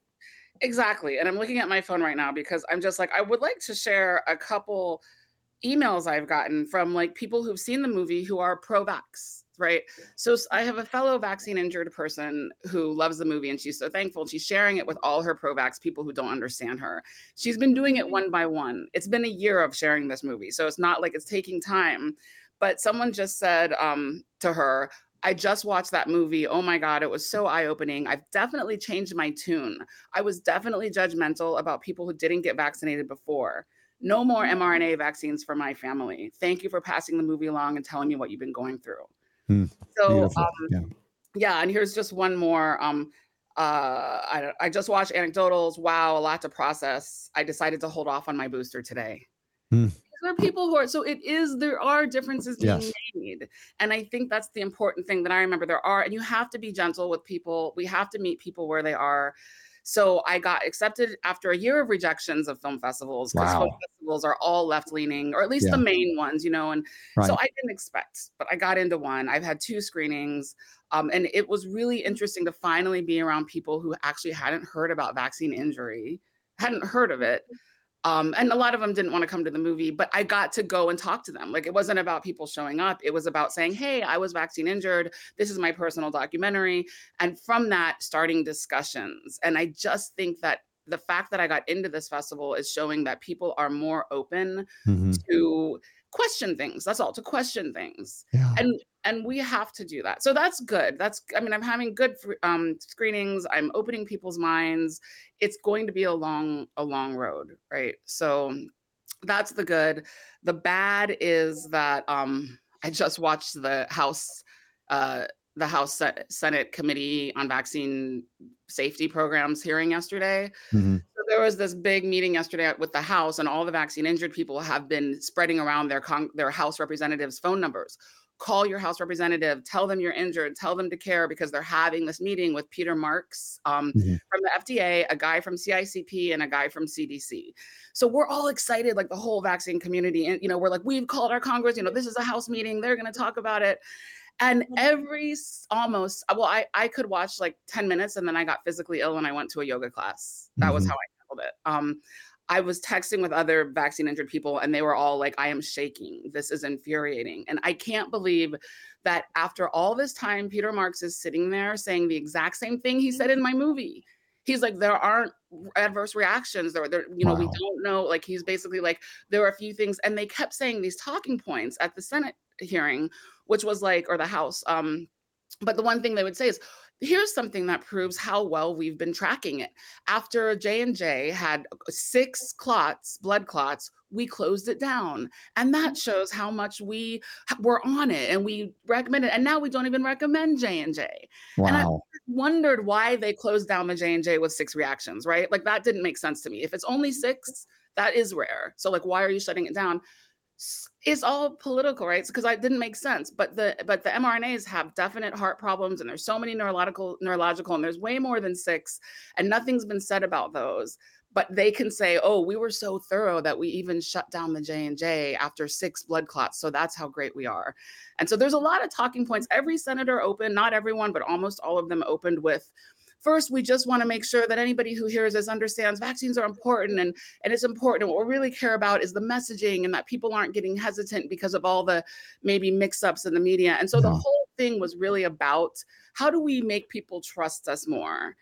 And do we need to give more money to these programs so that mm. we can do better? And it was no. totally a slap in the face to anybody who's been injured by the vaccine. Well and jen this is where uh, we talk about the capturing of uh, people, it doesn't matter what party they're in. We know predominantly what happened that you know divided us further in this regard. But at this point, I see people that have been injured didn't matter their political affiliation, and now they're seeing a little bit beyond it. But yet these folks are bought and paid for, just as we've known for yeah. you know almost ever. This was the risk of having centralized power structures or capturing of our agencies by entities that profit from uh, you know monopoly uh, practice acts, if you talk about medicine, or uh, the alleviation or elimination of liability should a product injure or even kill. And that's not something that we would normally say is is good. I mean, we never say, yeah, car manufacturers are going to be absolved for any liability should there be a defect in their design or something goes wrong. And people would go, yeah, that's outrageous. Of course not. How is it people accept for a moment that this is a good idea with a product that gets injected into babies, much less anybody, and was even mandated soft or otherwise into you know so i think we've got uh, still some growing up to do and maturation to recognize that there is there shouldn't be an exception to the rule. You know yeah. like this is a special category that requires uh, you know throwing away all of our uh, issues with bodily autonomy. Suddenly now no it doesn't matter. If you claim bodily autonomy you you want to kill grandma. You know the extreme things we heard. And yeah. there's still those thoughts coming through those people that are bought and sold that are reading a script yeah. And it's like speaking of the childhood schedule, it's like we are recommending, the CDC recommends this vaccine for anybody six months and older. That's the official recommendation, six months and older. When I can't tell you the exact um, I can't tell you the exact countries, but I mean, there's no other country, or there's very few countries that do that. But I feel like even the UK at this point has stopped the booster program for anybody under 50. So, I mean, there's other Western countries that are just like, okay, we can hold off on the boosters.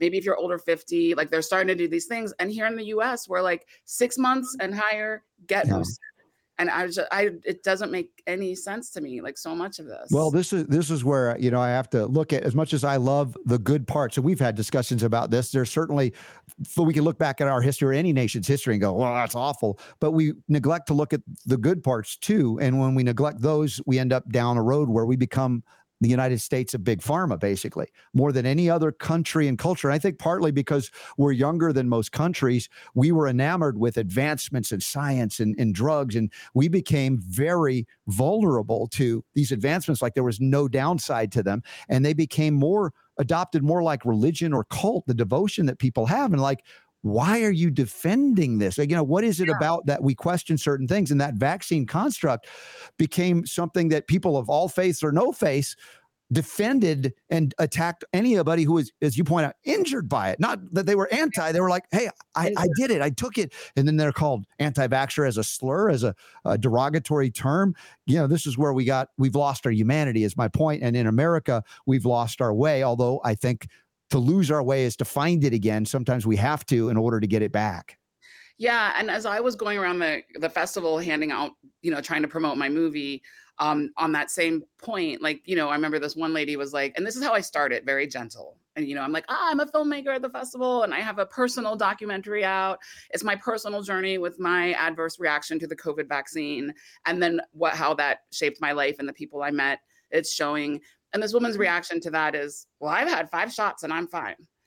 And it's just so funny because if I was saying, hey, this is my documentary, it's about the rarest cancer in the world that no one's ever gotten but me, and I Hmm. want to tell my story about it, you wouldn't say, oh, well, I haven't had that cancer, so I'm not gonna, you know. but they say it, you tell them your personal thing. Oh, well, I'm Mm. fine. I didn't ask if you were fine. Like I'm actually just telling you my story. But the good news to add some good things to that, well, I, if you call it good, Yeah. is that if, if we call this good, oh my God, I am calling this good. But Mhm. as I was handing out postcards, I would say three out of five, like a majority of people, when I handed it out, were like, "Oh, I had a stroke after my shot. Oh, Mm, my nephew had this." Like everybody was like wanted to tell me stories of adverse reactions. So I guess that's a good thing because it's becoming more known. Yeah. So we can go good, bad, good, bad, good, bad. But well, it's like it's it's yeah. harder and harder to deny this reality, and, and even though, as you point out, the, the the the stomach feeling that you get watching these hearings when these people are trotting out, you know, reading scripts and just have lost their humanity, in my opinion. There are still real human beings out there that are finding their way back, and we're finding our way back, and you know, out of these tragedies, uh, you know, and I wish they didn't have to happen, but for whatever reason they are, and here we are. What do we do now? Again, we can lash out in anger, and again, I'm human. I get that way, but then I want to find that love again for for people and and inspire them to do good and to care and have compassion. And you know that's been, I guess, part of the the reason we've had this experience is that we've lost so much. It needed to come right out to the surface. Like let's not let's rip that band-aid off, show everybody this festering wound so we can see it's there. It's not hidden anymore. Now, Yeah. what are we going to do about it? Now what are we going to do about it? Like let's be honest let's be open. And so i mean I, there people are ready and there are some really good conversations i'm having and i would like to now is the time maybe a more definitely more than a year ago to actually share anecdotals with people in your life because it's the one you know it's my my goal for this documentary was to reach the people who didn't want to hear. That was my goal. Now of course i won't reach all of them but i am reaching some of them. And i think this is the time like people are getting more and more open so that's a that's a really positive thing and so i'm happy about that So tell me about the upcoming. I get a couple of screenings in the, the Phoenix area coming up this month. yeah along with the vax injury bus that is hitting tucson and phoenix um the 25th and the 27th of february so the 25th is in tucson and the 27th is in phoenix. And so the vax bus will be there taking stories and getting signatures and they will be having events each night with me and like a couple medical professionals or whoever they end up getting to talk about it. Maybe you want to be on the panel. Well, I guess let them know because it looks like you know I'm going to be at the Sonoran University on the 28th for an event for their students, uh, and uh, so I'm going to come in a day early. Somehow Okay. I got to find out when, but you know, let's connect everybody so maybe I can help out in that regard. And are you sure you want me at the screening though? I mean, I don't want to create a ruckus, you know. yeah no it's i mean it's sponsored by the children's health defense of Okay. arizona so it's it's friendly fire Good, Like, all right. Uh I, I'd be willing to go wherever you said come with me. You know that, Jen. I would. Yeah, well, please, like, no, I'm on a mission. I had one other festival reach out because I was in this festival. So that, and it's another left leaning festival. So there's some things, good things happening, and really, really amazing things. So I'm excited about the prospects, and and I'll see you there. Yeah. So anyway, Tucson, Mhm. um, it's the Children's Health Defense uh, of Arizona. You can go to their website, go to events. Tucson on the 25th, which happens to be a really big birthday of mine, and I won't say. Wait, wait. Is that your birthday on the 25th? It's my birthday on the 25th, and I there's nothing more I'd actually want to be doing except for like sharing my movie and and All right. this type of thing. So, and then on Tuesday, it's in Phoenix, and it's a screening, and it's great discussions. Like every screening that I've had has had Mhm. amazing discussions.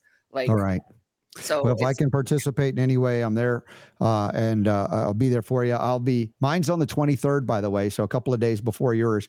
I got to do 58 burpees. You want to do that with me? my knees, unfortunately. Oh no!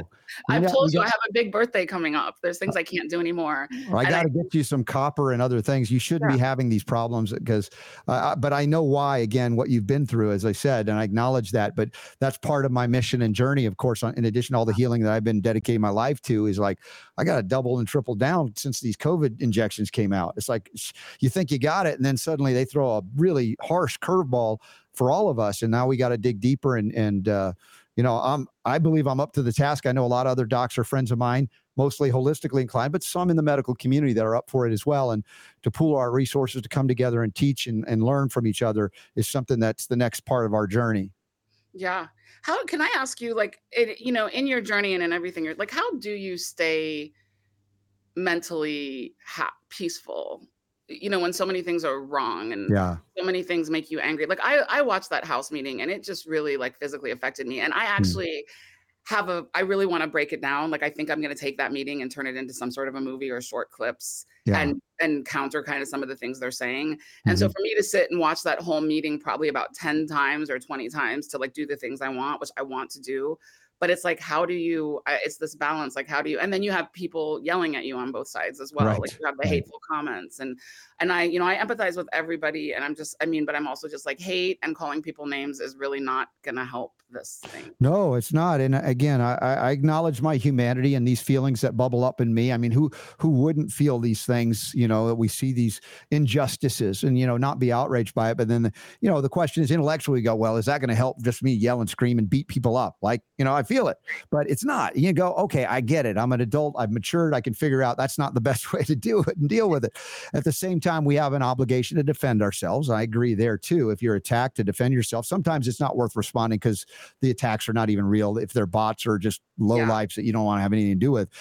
But uh, you know, part of it is what you've just said is take that and turn it into something positive and powerful. And, and that's part of the the talent you have in filmmaking or be able to do these things. For me, of course, I have a show that I get to do two hours a day live plus, and that helps to be kind of a cathartic experience as I release and unload these things.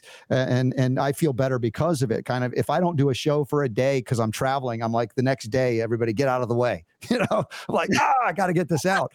At the same time, for me, it's a deeply spiritual uh, issue because as much as I have intelligence, you have intelligence. If I think my mind is going to be the solution, I'll be deceived. And and I, I want to get beyond that. Now that's a practice. It's a prayerful, contemplative, meditative practice, whether Yeah. it's yoga or for me, I've shared the hue. I've talked to you about that and others. We've talked about it on this show for anybody to use. It just helps me to get opened up to i think a more divine unconditional love that reminds me that you know we're all really family even though many of our family members in the human tribe have lost sight of that that i can have that compassion and love and forgiveness and that forgiveness is not for their sake it's for our sake but it also gives them room to overcome you know whatever they're trapped in their anger their wounds their injuries that uh, you know, it's a hard place to be because there are people that have a lot of anger and they'll they're spitting at you. That's vitriol. It's like, I don't want to descend to that. I've done that and it hasn't benefited me ultimately. So some of it's cognitive, some of it's practice, and a lot of it for me is that spiritual side of recognizing that this is a journey we're all on. And even if I don't know the reason all of the time, there is a reason for it. And we're here for a time such as this. Yeah, exactly. And it's and I think I think about it and it's like, but that's good to hear because it's just like, oh, that's why I was excited to talk to you too because I'm like, oh, this is this is going to be so nice. I get to like talk about and I wanted to actually address something, you know, the long haul, the long COVID studies you Mhm. talked about at the beginning. Um so the thing about you know long COVID, I believe it does exist in my mind. You know, like I'm not, you know, it, it exists. The problem is that a lot of the people with long COVID now, I mean, so most people with long COVID at this point have also been vaccinated. So it's hard to decipher Sure. which. Yeah. I think, you know, they and I think they it has to do with the spike protein on both counts. So they both play on each other. And um I had a experience with a friend that watched anecdotals early on and we had a nice discussion, but she still got vaccinated. Hmm. And um she got two vax and a booster. And then she got COVID. And when she got COVID, she never really, she was really tired. So she kind of had a, from there, she felt like she was had long COVID a little, you know, Mhm. she was tired or whatever. Like, Yeah. but her, but what she's mad about is that the doctor told her, take Paxlovid. She's under 50. Oh, And they were, so the doctor said, and she was like, well, do I need Paxlovid? And the doctor was like, yes, it'll stop you from getting long COVID if you take Paxlovid. So that's what she was told by her doctor. She took Paxlovid. She had had three shots. She still got COVID. Then she got another shot after. Then she got so sick that she basically told me she was sure she would be dead within a year. Like she'd been to too many clinics, no answers. mhm. Um, her stuff was atrophying. She couldn't move. And she goes, I will be dead in a year. And she's Yeah. telling me this. And she's still calling it long COVID. And it's like she had the vaccine thing. And it's just, and I had to tell her, like, I helped her out a lot. And then I said, I just have to tell you, like, you have a vaccine injury, you don't have long COVID. And and maybe you have both like but we need to the, and Yeah. the point of it all is that regardless of what you have the vaccines did not I mean, the vaccines did not stop you from getting long covid so let's Mhm. call it co- long covid Sure. you still got four vaccines and you still have long covid that says something about maybe the vaccines not being worth the risk Well, and Jen, as we talk to people who didn't succumb to the pressure for whatever reason, they didn't get any of the shots, uh, talk to them as I have, and very rarely do I hear any of them with long COVID. Now, now, they may have pre existing issues that preceded COVID. Uh, and COVID seemed to be the thing that revealed those pre-existing conditions, whether it was the COVID actually or the injection. Uh, so anecdotally, uh, you know, use that word, uh, speaking, I would say, yeah, it's a vaccine injury. I agree with that. But there may be quote unquote exceptions as we go deeper into this, as I'm uncovering that and interviewing many doctors from around the world and other scientists on this issue. For we're going to re- release this probably in June of this year, a, a you know a compendium of a lot of this because you know we have some agreements with people and there's a lot still to be discovered and uncovered. So there's you know there's seemingly conflicting information but it, i would rather engage in the, those discussions to bring it out because that's how we'll get there. Yeah. by ignoring that or just saying my way or the highway that's just not what science is either much less the care and concern for healing medicine etc uh, so that's part of our our journey. And you know our journey yeah i say personally like when i met you there was just something about you you know we talked about this it's like feel like i know you right? And i'm so grateful for what you've done and also that you came from a wildly different experience uh, in america in terms of bringing what you are and who you are to this. It's been so i think and still is so very important to bridge a gap that others can't. You're uniquely suited i believe to do that. I'm not saying you're the only one but you've taken it on. You volunteered you know and you might go why did i volunteer? But i'm like that too occasionally like oh why did i volunteer for that? But here we are that's it i knew i had to so i mean Mhm. i because i well i waited i didn't want to make this documentary for a long time but i mean for but it just started becoming so obvious and all these people weren't listening to me and so i just was like i'm a filmmaker i'm going to tell i'm going to do a movie that says everything i want to say to the people who won't listen and it was really therapeutic and luckily i also am a true filmmaker like i some of the interviews that were me with five cameras two mics and me in front of the camera so I set it up on tripods, set it up. I'm the only crew and I'm interviewing people. So, I mean, I'm a one woman show. I did all the editing, I did all the sound and the color correction. And so I know I can make a movie completely by myself. and I'm, that's a rare thing. I Yeah. mean, it's nothing to be proud of. I mean, it's something to be proud of, but like, I wish I didn't have to, but like, yes it happens. So I, because of that, I was like, I am the one to make this movie. And I also wasn't injured as badly as to the, the point of debility like last hour if you saw danny baker and what she's gone through and going through there are people that yes. couldn't function even if they have the talent to do so. And so it's another aspect of weirdly enough we look back at and i look back at my chronic ailments as a child until 24 when i learned about natural medicine. You know now it's a gift. I look back and i'm like i, I thought it was a curse and and i'm not saying it was pleasant when i was going through it but i wouldn't be who i am today. I wouldn't be doing this if i hadn't suffered the way i did. And in some ways you might have come to a similar conclusion. Yeah i wouldn't not have been vocal about this. And i would not have been somebody who was like get vaccinated. I was never that person. I've always been open-minded. I mean my boyfriend did not get vaccinated and we and i was like okay like i don't know what to tell you. Like and i i got vaccinated. He didn't i wasn't judgmental. I, I respected that and i also knew i couldn't tell him why he should. I was like i don't know. We're taking chances. I took a chance so go ahead don't now i'm really glad he didn't get vaccinated but Mhm. but you know i was like i i am. I'm in a good place to tell people and i'm really happy. Somebody asked me if i would get vaccinated again i mean knowing what i know like i wouldn't but i would i mean like i wouldn't be on this journey i wouldn't be the voice and i get somebody told my favorite message i got from somebody a total stranger se- sent me an email Mhm. and was like just know that if you never do another thing in the for the rest of your life you've already done an amazing thing for humanity Mhm. and i was like oh, does that but i'm mean I stop? but i'm not done Does that mean I can't be done? right right I mean, I'm done. Am I it's like done? Can I walk Yeah. away? but so it's a it's a good feeling to talk about it and do it. You know, the sad, uh, the hard thing is though is like I have all these screenings coming up So Mhm. I'm trying to up my vac my COVID vaccine knowledge. Like when I made the movie, I was a pr- expert on everything. Mhm. And then as I've stepped away, it's like the only way to remain an expert is to delve into this all the time. And like Mhm. it's like when I take a shower, I have a, a study, like there's a doctor who reviews studies, and I just listen to the review of the study while I'm in the shower. Hmm. It, it takes all of your time, you know? And so it's like now that I'm back on some screenings, I really want to know what I'm talking about. So I end up spending all this time like deep diving. I really wanted to understand the whole uh, the whole DNA in the vaccine thing because Right. I've been hearing about that. And um and it's kind of complicated. And so I've been listening to all these articles about um how the how there are traces of DNA in the vaccines. Some have a higher, some less, some placebos, some. And I, in order to understand that, I have to watch probably about like 20 hours of different people talking about it till I can talk about it really knowledgeable. And that's how Exactly. I like to be. So Mhm. I'm totally like immersing myself in all of this again. And it's and I actually found a new like uh, this is kind of an interesting thing that I hadn't thought of, and some of you guys might have seen it because I saw somebody talk about it on a podcast. But Mhm. the whole fact that like we're one of three countries that allows the pharmaceutical companies to um, market directly to consumers, right? Yeah, so DTC, that's U- US and New Zealand. Yeah, new, new right? So it's just so that's we're the only one. And I always thought that was a bad thing, right? Like why why how can they market to consumers? But I didn't realize the real evil of that. It's not that they're going to change consumers' minds and get them into their product.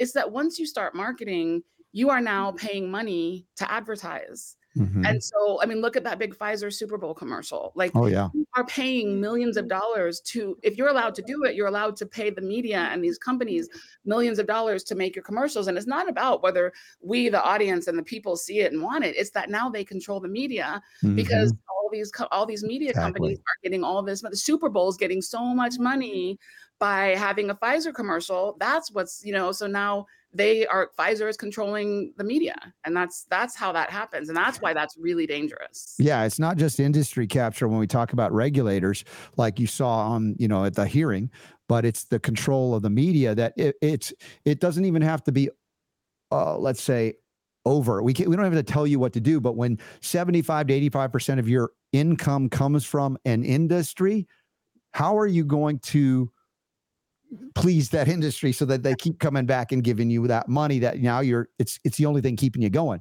because we know that the uh, the eyes on old or legacy media has declined significantly, and there's a rise of new media, including what we do here and others. So, why would they be so intent on throwing all that money into those realms? Because they need to control the narrative to the best of their ability for anybody who's still looking as the media presenting a story that's legitimate. Because you know th- th- that whole history is like, well, if it's not on the news, it's not real. You know, going back generations, there's still some element and semblance of that, but it's it's there's so many cracks in that control narrative, which is why we're seeing, you know, the breakthrough of the divide. Not completely. There's always going to be some of that, but we see some of the things you're t- telling me, and you know, these are some of the stories that I want to hear from you, even more than just today and talking to you off the air, but also about your circle of friends and even family. How have things shifted and changed? You know, would you say you've made deeper friendships or has it been all i've lost all my friends that i thought i had you know how has it been a positive as we talk about the positive and negative in anything but ultimately is it a net positive i would believe it is even though we're still going through it Yeah, it's definitely a net positive, and I met really cool people. The negative about that is most of these cool people don't live in the same city as me. yes we're all over the place exactly So it's like I feel like I have this great network of people, but like they're not accessible to me. But I can send a text. I mean, we were texting. You know, I send Bria a text or, or during the thing, and and like, can you promote this? And it's like yes. So it that's been wonderful, and and it, it's it's it's positive. I mean, it's it's been hard because family. I, it's just family friends. I haven't lost anybody, but I have to say.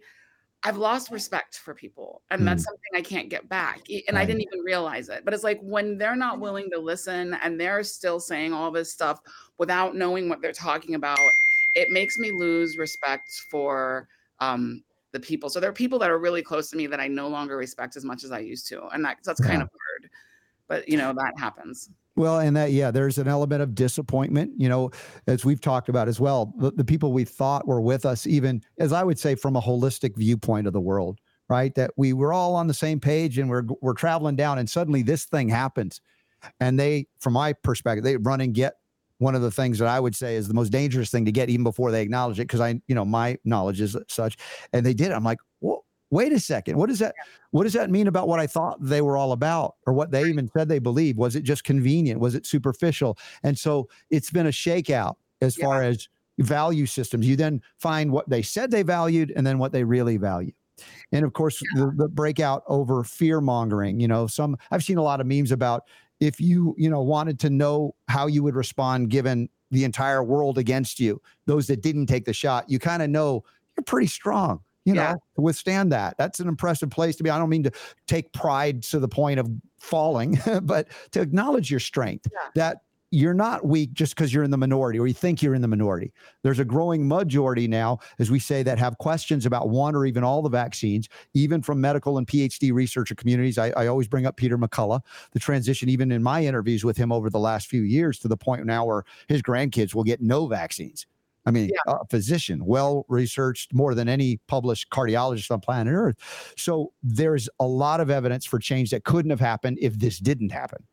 Yeah. And my 82, 83 year old mom and stepdad, you know, like they got two shots and a booster like early on and they haven't gotten any more. And, and, and, you know, and you're afraid to say things because it's like, what if they do get COVID and die? And I've told them not to get the vaccine and they are 80 and all this stuff. But, you know, I just had to sit and I was like, you know what? If you're going to die of COVID, you're going to die of COVID. But the vaccines at this point are not helping. Like they're just, I don't believe that they're going to help you. And, you shouldn't and you know but they they didn't get it and they both got covid about a month ago and they got through it so there we go like i mean not that doesn't mean anything it's an anecdote right but it's just the that's the thing is like you also have to get rid of your fear that's like big Mhm. thing it's like oh oh because i wrote this down actually because when i was watching the senate hearing like um peter marks kept saying well when we needed to push the vaccines through there was a world trade center disaster of deaths happening every day like that's how he kept putting it. So, so like right, so everybody's like, but all the deaths, but all the deaths, so many people were dying. And he was saying this yesterday in the meeting. He was like, it's the equivalent of having a World Trade Center disaster every day. That's how many people were dying every day. And we had to pass this. And it was just like, oh my gosh, like all these things. But it's the fear. And my naturopath, actually, who's in the movie, mm. when I was talking to her about it, and I'm like, I'm not gonna get vaccinated, but should I be afraid? Like everybody's telling me to be afraid. What do I do? And she was like, you know, another big part of it is just the fear of death. Like we're afraid of mm-hmm. dying, but like we're all going to die. So we're so afraid you put this fear in, and we're so afraid of dying of COVID that you'll do anything. But there has to be a level of kind of coming to terms with life and like something's going to kill you. Mhm. So it could be COVID. Probably Mm. not, but it could be. And if it is, like accepting the fact, you know, you might die in a car accident. Are you still willing to get in that car? Like we take our risks and we also have to Mhm. start understanding not being afraid of being alive and making the choices that make sense and that are ethically sound for us and standing behind it. And I know people who have died of COVID. Um, A Mhm. friend of mine, his sister died of COVID, wouldn't get the shot, and the whole family was irritated, and all the way in the hospital bed dying. She was like, I'm glad I didn't get that shot. And they're looking at her like she's a maniac, right? And I said to her, I said to him, I was like, that's about as proud of death as you can have. Like standing by your principles all the way. Yeah. Like she didn't want it. She had researched it. She was this. She went, she got sick, and she still stood behind what she thought. You stand behind your principles as you die. We're all going to die. yeah. like- Well, and I said a fear of death is really a fear of life itself, fear of living. Yeah. Um, you mentioned what Marks was saying, and you know that's an interesting thing because I've been pointing that out. The the idea of taking an analogy, like you know, if a if a jumbo jet fell out of the sky and everybody died on a daily basis, it's it would might it match up with the number of people that are dying prior to even COVID of modern medicine, of FDA approved drugs. Right. That's a factual statement based on the numbers that are in the peer reviewed literature. It's like I'm not making it up, pulling out of hand, but you make that it's it, it becomes a surreal uh, kind of abstract.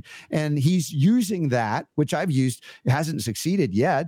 And I don't know it'll succeed, you know, as an excuse. Well, that, that's the amount of people were dying at uh, 9 11 every day. It may be factual in terms of numbers, but as we look back on COVID, they weren't dying of COVID. They were dying for the treatment of it, right? More or less, other than the initial wave of elderly people on multiple medicines, comorbidities, put on vents that killed them, on and on it goes.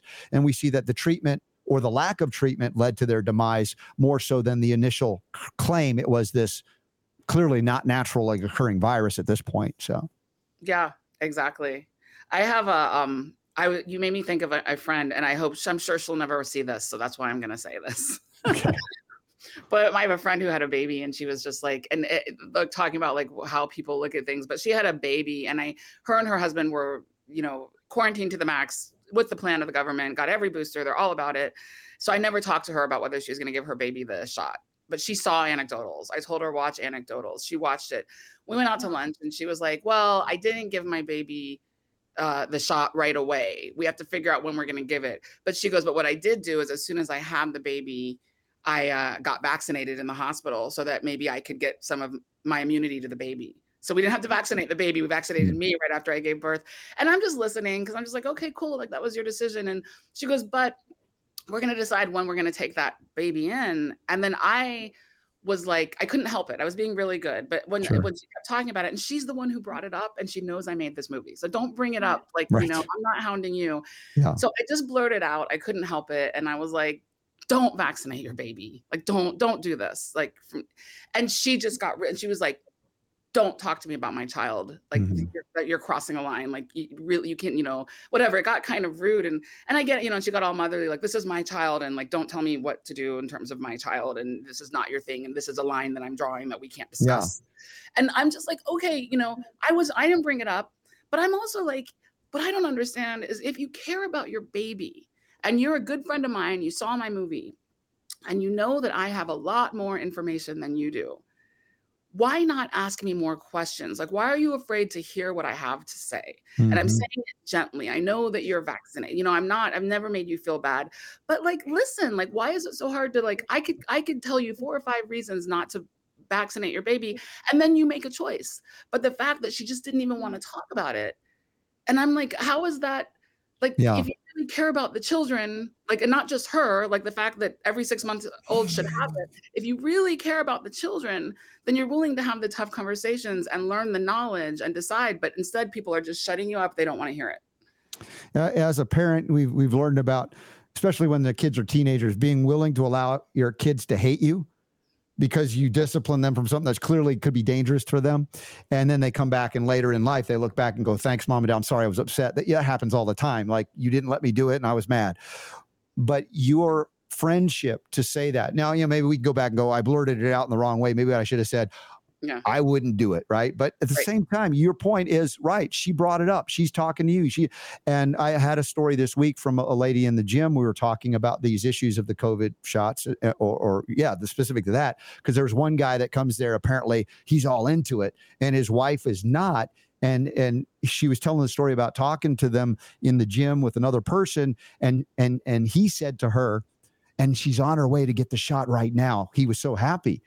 She stepped away from the conversation, picked up her cell phone because she was friends with the the wife, and she Uh-huh. called her up in that moment and said, please don't get the shot. And you know what? The woman, the wife of that man, oh, thank you. Thank God. It was like, I just needed to hear that because I didn't want to get this. So she risked something. Right. It, it's always a risk to do that. We could end up, you know, being yelled at, screamed at. We might even lose friends. But uh, is the is the price worth it? Did we save Yeah. that life? Perhaps we don't know what would have happened to her had she gotten it. So, uh, you know, I encourage people to speak up. I can do it with love, and it, it, it might not always be the nicest thing that comes back to you, but I, I would rather say, hey, at least I I, put it out there. Yeah, and a good way to do it is to share anecdotals. And I tell Yes. people like um this movie I made it gentle and like if there's someone you're fighting with is like you can even just tell them, "Hey, if you love me, watch the first 10 minutes of the movie and then turn it off." Because the fact is if they only watch 10 minutes, they've still seen something they can't unsee. And as things come more and more to life, it will it will ring true. And I and like uh, somebody at the screening last week came up to me afterwards and was like, "Thank you for making this and sharing it." She goes, "I was I've been trying to decide if I should get my next booster." She said she she talked to her doctor and her doctor said yes. Her doctor was like, "Yes, you should get the booster." But then she was like, "Should I trust my doctor? He's part of the medical board or something." You know, she realized and so she's been like second guessing it, but she's been ready to get her booster and then she said, "But I saw this movie and you laid it all out in this way that you've made my decision. You've helped me make my decision. I'm not getting another booster." So that was really, and that's like, yeah, that's why we do it. Cause, and Mhm. my goal isn't to make people not get vaccinated. Like, I don't celebrate when people don't get vaccinated. I mean, now maybe I do because now, you, you know, yes. but at first, like I didn't. Like I'm not like, oh, I don't want. We're we're, we're not dancing on uh, the the graves or the injuries of people that got it because they don't. Or and again, that that I agree. I mean, obviously, I have a deep perspective that preceded even COVID about why I believe what I believe, and I will be willing to share it as I do on this show all of the time. But in an interpersonal way, I'd like to think I have the sensitivity. I'm not trying to make people angry with me or you know, uh, uh I don't know somehow did denigrate them for their choices. I want to be compassionate enough to say, listen, here's what I know, and I'd love to share this with you. And if something happens, I'll still be here for you. But it's a hard place to be because there's so many other elements that have impacted the human experience to where we've become devoid of that humanity, that compassion that we come back around to, that we speak about, that I see in you, you know, when I met you. And I'm like, I, I love that I could just kind of hang out and just be there, even if I didn't say anything, but we got to interact a lot. And I, I just enjoy our conversations so much.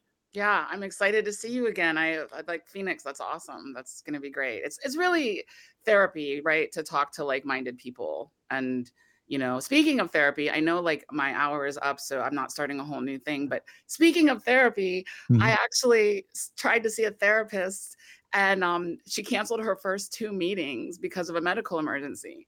So of course I'm like, eh. I'm like, I wonder okay. what that was. Right. She shows up for the third meeting. She's 40 years old, healthy. I find this, you know, 40, healthy. She shows up for her third meeting and she's finally there. I'm like, how are you doing? And she's like, not good. I had a heart attack two weeks ago. Oh. I thought I was gonna. I think she might have even flatlined a little. So now she needs to get a stent put in her heart. Wow. And, she, and I'm like, I'm like, this is what I do. I don't talk about this every. You know, I'm like, zip, don't talk about it, Jen. So she's talking about it. It's our first therapy session. And um, finally, I was like, "Oh, so does it run in your family? Like you've had some heart weakness?" And she's like, "No, it just started ten months ago, like just out of the blue." And so then I couldn't help it, and I was like, "Okay, look, I'm around a lot of people with heart issues, and it's because of this. I don't, I'm not saying you." And then she was like, "No, I knew it was the vaccine. It happened after my booster. Mm-hmm. I told my primary care physician, and they actually were like, "Well, make sure to tell the surgeons." So she told the surgeons, and everybody was like, "Ah, no." And at this point, we know there's a problem. It's irregular. Yeah. You have to put a stent in at this point. So regardless of the reason, this is what we're doing.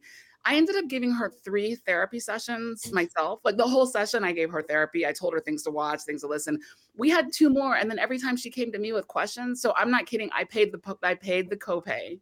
Yeah, because I felt like it was I, I was doing a good job, but I had you, three sessions with her. You need to send an invoice to her on your behalf? no, they actually billed me for the copay. Oh my because, gosh. Because I think she works with a company that does the billing. And I was just like, right. whatever, my insurance covered it. it. I did a good. I haven't, she had the surgery. I followed her on Facebook and I saw after the surgery, she did a whole thing. Like, for those of you who don't know mm. what I've been through, this is what I've been through hospital mm. pictures, mm. everything. I had a heart attack. Not once did she mention the vaccine. Wow. 350 likes. Yeah. Wow. I was so angry. So that's what's happening. People are having injuries and they're still not talking about it. yeah. People are having injuries, are calling it long COVID. Well, it's, it's a battle. We'll keep talking about it. And and Jen, let's try not to make it so long between visits, if you don't mind.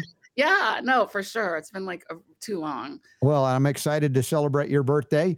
Uh, it looks like we're only a couple of days apart and uh, you know see. see you at the Phoenix screening. So put the word out to our friends at CHD. Um, here it is, uh, Sunday, February 25th, 3:30 to 7 at the Grace Street uh, St. Paul's. I'm sorry, Grace St. Paul's Episcopal Church in Tucson, and then the one I'll attend with you guys uh, Tuesday, February 27th from 4 to 7:30 p.m. at Faith Family Church in Chandler, which is basically Phoenix area, Arizona. And uh, Jen, let's talk after the show sometime when you have a moment and and get all those details so uh, uh nothing gets crossed in the whatever, uh, and we'll plan for that and everything else that we can do. Sounds good. Thank you for the talk, and it's great to see you and all your listeners. It's, I feel like I'm in a I feel like good, like I'm in a safe space. I've been in enemy territory for the last two weeks. So. Oh yeah, but you know, people look at me and they say you're a very dangerous man, RSB. I've I've heard that from people, but I I think they're joking, maybe, or it's a different kind of danger. But I, I like to think this is a, ultimately a loving and compassionate place. But yeah, we're spirited. And yeah. we'll let people know how we feel. And that's a good yeah. thing. And I think we're better for it as it's been great ever since I got to meet you and exchange all of these things. And I think there's a lot more to do. Yes, I'll see you soon. Thank you very much. All right, Jen Sharp, anecdotalsmovie.com. Hope to see y'all in Arizona coming up. And we've got a lot more upcoming events. We've got a couple of stories in the bonus round that we couldn't get to, including Super Don, nose picking and Alzheimer's are related. What? And lab grown rice meat? Good Lord. Okay, we'll cover that. And if you got questions or comments, stick around. 60 seconds from now, we're back with the bonus round of the Robert Scott Bell Show. Then the weekend commences. Judy Mikovits is our Sunday conversation. You'll love it. Go, go, go, go for it because she knows some stuff. We have a good time together, and the power to heal is yours. Skydiving our way into the bonus round. Super Don, nice. Would you ever do that? Personally, no, I'm not interested. Now, my son, turned- not long after his friend turned 18 or for his birthday, he went and did a skydiving. He loved it. Yeah. Um, I just like, you I'm know what? torn. I'm torn because I'm I, I I'm like a thrill seeker kind of a person. Mhm. I I love the whole like crazy roller coaster thing, Yeah, you know, or things, something yeah. like that. But it, it- there's a sense of of safety that you feel when you're strapped. Mm-hmm. Yeah, you're still connected like that. and tethered to something, but you're talking about Jumping out of a perfectly good airplane. Yeah, Yeah. I just nah. you don't have wings, you can't technically fly. You Now- hope the chute opens. I believe that if I brought my if I if I could convince myself to do it, Mhm. it would probably be awesome. Yes, but what would Jenny say? You got to. Uh, yeah, she would probably go, uh, "No, I don't think so," or would she? yeah, that's no, no, she would not, definitely not. Yeah. She doesn't like to fly in an airplane, let alone jump out of one. So Yeah, it was hard to go. My son, he's like, I'm going to jump out of an airplane. I'm like, oh, really? But you know, this is you're 18 now. You can make those decisions, and thankfully, the chute did open.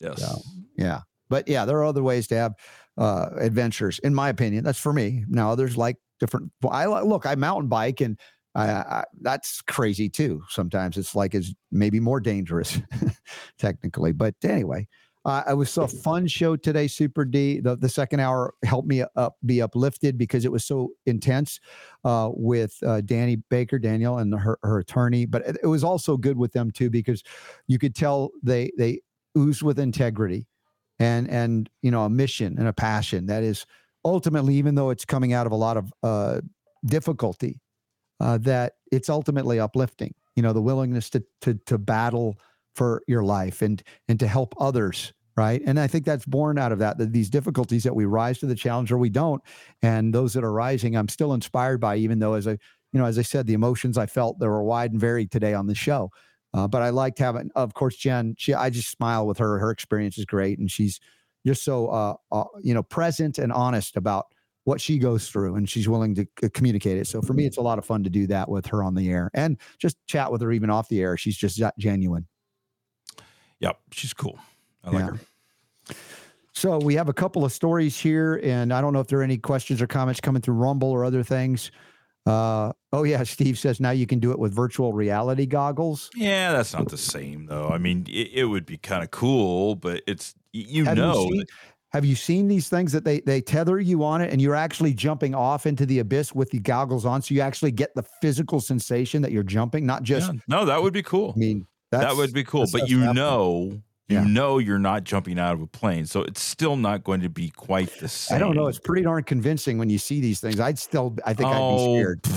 I'm just saying. Whatever. Okay. You would do it though. See, that's the thing. You would do that because you know.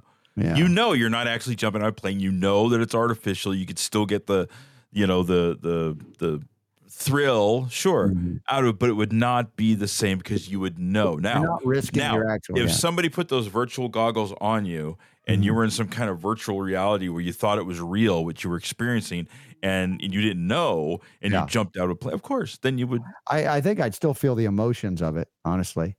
Remember when I talked to you about, you know, hiking up a cou- couple of years ago, and then I suddenly discovered a fear of falling down. so let, let- I mean I just I, I refuse to to accept your your explanation. yeah. You are you are a big fan of of riding on a, a mountain bike. So if I put on virtual goggles that I was Mhm. riding a mountain bike, would it be the same experience that you have Mhm.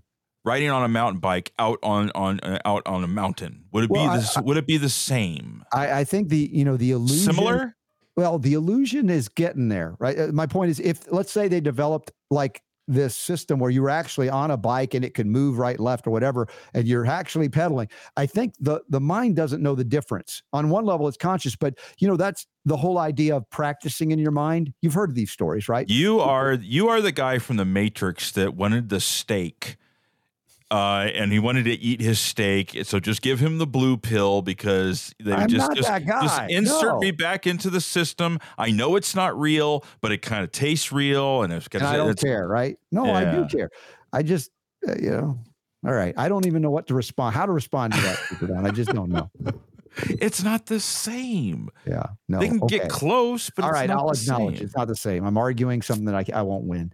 Um, Leslie says, "I love when Jen is on the show. I do too. That was fun. I'm so excited that it, the the trip to Phoenix, you know, the Sonoran University coincides with that screening. So um, yeah, cool. Dude, I haven't made the arrangements, but maybe after the show today, I'll do that. Uh, maybe I can get there early enough where I could do a live broadcast that day from Phoenix uh, and include some of them. That could be kind of fun. Yeah. Yeah. That would be cool. Yeah. RSB from Kelly. Mm-hmm. Am I right that they plan on using the mRNA platform for most shots moving forward, including those on the childhood schedule? If so, why are the prominent people, doctors, scientists, etc., who people are watching not saying this? I go to many conferences where these folks are speaking and nobody is talking about it. It needs to be discussed. You know, uh, Kelly, I I spend a considerable amount of time every day going through what's happening in the news and the latest studies and medical journals, etc. And this stuff is going on. Now, Mhm. every once in a while, you'll see something pop up. There was one just, I think it was like day before yesterday. I wish I could remember what it was. It may have been a cancer vaccine uh, that that they are working on. It may have been something else. I can't remember, but they are. There's there's all kinds of vaccines that are in the pipeline right now Mm-hmm. that are being uh, done with the mRNA technology. And actually, there was another one. It was an SR mRNA. I was like, what the heck is the? What is it? They're creating and coming up with self-replicating. It's SR, a self-replicating mRNA vaccine, Mm-hmm. and an SA, which is a self-amplifying. And in fa- in fact, I think that may be the, the one I'm thinking of. It was a Self-amplifying? self-amplifying mRNA Uh-huh. vaccine that will then create cause it to uh, create more uh, Mhm. mRNA so that the immunity quote air quotes uh, Yeah. will last longer. And so Yeah. yeah. there's all that stuff is happening behind the scenes. It doesn't get Mhm. talked about much, Yeah. but it is it is definitely happening. Well, yeah. And Kelly's point is is im- important, but there are not many shows like this one. And even the shows that are sort of like this one are not like this one. I think we're pretty unique. And yeah, I've pointed this out even before. You know, when we talked about, for instance, the universal flu shot, remember the years we were covering it? And Suddenly they became critical of the flu shot in the media. I'm like, Mhm. who gave them the green light to do that? There's always follow the money, follow the motivation. What's coming out? What are they what are they pretending? A universal flu shot. So let's attack the traditional ones and we'll bring that out. Now, was this going to be mRNA based? I think the idea was that it was much cheaper to engineer it this way. Uh, instant switch on a dime kind of stuff. And so the COVID was almost a, kind of a pilot test to get everybody to accept this technology. Now, I think it's backfired. Not totally. There's still people that go, yeah, I, I'm going to, as we talk with Jen, there's still people wanting to take the shot. It's amazing. But by and large, I think they've done a great disservice to their agenda by pushing so hard and so fast because it's obvious to many because almost everybody knows someone who has been injured or worse by the COVID shot. As we talked about, even in that military thing, it was like two out of 30 didn't, you know, know somebody. So 28 out of 30. I remember that that survey. Uh, that's uh, you know, it's close to 100%. Like 98, 96% of the people know somebody who got injured or was debilitated some way by the shot. So the mRNA technology as a delivery system of what they call vaccines, I don't think it's in any way successful their campaign. Now, I'm not saying they're going to give up. If they can get away with it, they will. The question is, do we have the tenacity to stand up and point out where they're lying and deceiving us? Much like Jen brought up that House hearing with the guy completely pretending it's not real, it's everything's fine, and you know, uh, we look how good we did by we heard six adverse events, and then Pfizer was off the market. They're still trying, and they may always still try, but it is up to us to participate and acknowledge. I want to say acknowledge is the right word because we know that they are lying, but to call them out on it and to help others to see through it. Not everybody will, no matter how much we want to believe we can convince everybody. That's a delusional place to be. But we can reach the people who are reachable. And finding out how that is, it's not a one size fits all scenario either. It's being very sensitive to the presence of each individual you encounter and listening. To me, it's listening to the voice of spirit. That's how I describe it to get a signal speak now or don't. Uh, and uh, but be willing to make a fool of yourself or be willing to have somebody get mad at you it's a risk I believe worth taking because you can always say, listen, I'm sorry, right? And they'll accept it or they won't. But at least you can feel like, hey, I know something. I wanted to share it because I felt it would help them to not per- perhaps hurt or injure or even die from something. And even if somebody, let's say, believes that the vaccine works and saves you, if somebody came to me and said, I really wish you would take it because I believe so much in this thing that would help you, I would say thank you for your concern if it came from that level of sincerity, as opposed to you're an idiot for not taking the shot, right? This is why if we were to go, you're an idiot for taking it, not a great place to start a conversation. can, I, can we agree on that? Yeah. So for those that want to succeed in, in bridging the gap, how do we do that? By the way, Jen just uh, uh, sent a message. She forgot to mention, for those of you who haven't seen Anecdotals, the movie, that you can watch it for free right on the website. I saw that. Yeah. Movies.com. So yeah. if you haven't watched it, or if you have and now you want your friends, your family, your neighbors to watch it, they can do it for free. No excuse. They don't even have to pay out any money. I hope that they support Jen and her endeavors because she's so worthy of that. But uh, you can watch it for free. So share that link. It's in the show notes today at robertscottbell.com, anecdotalsmovie.com. So, uh, Kelly, just to get specific here, I was just looking this up.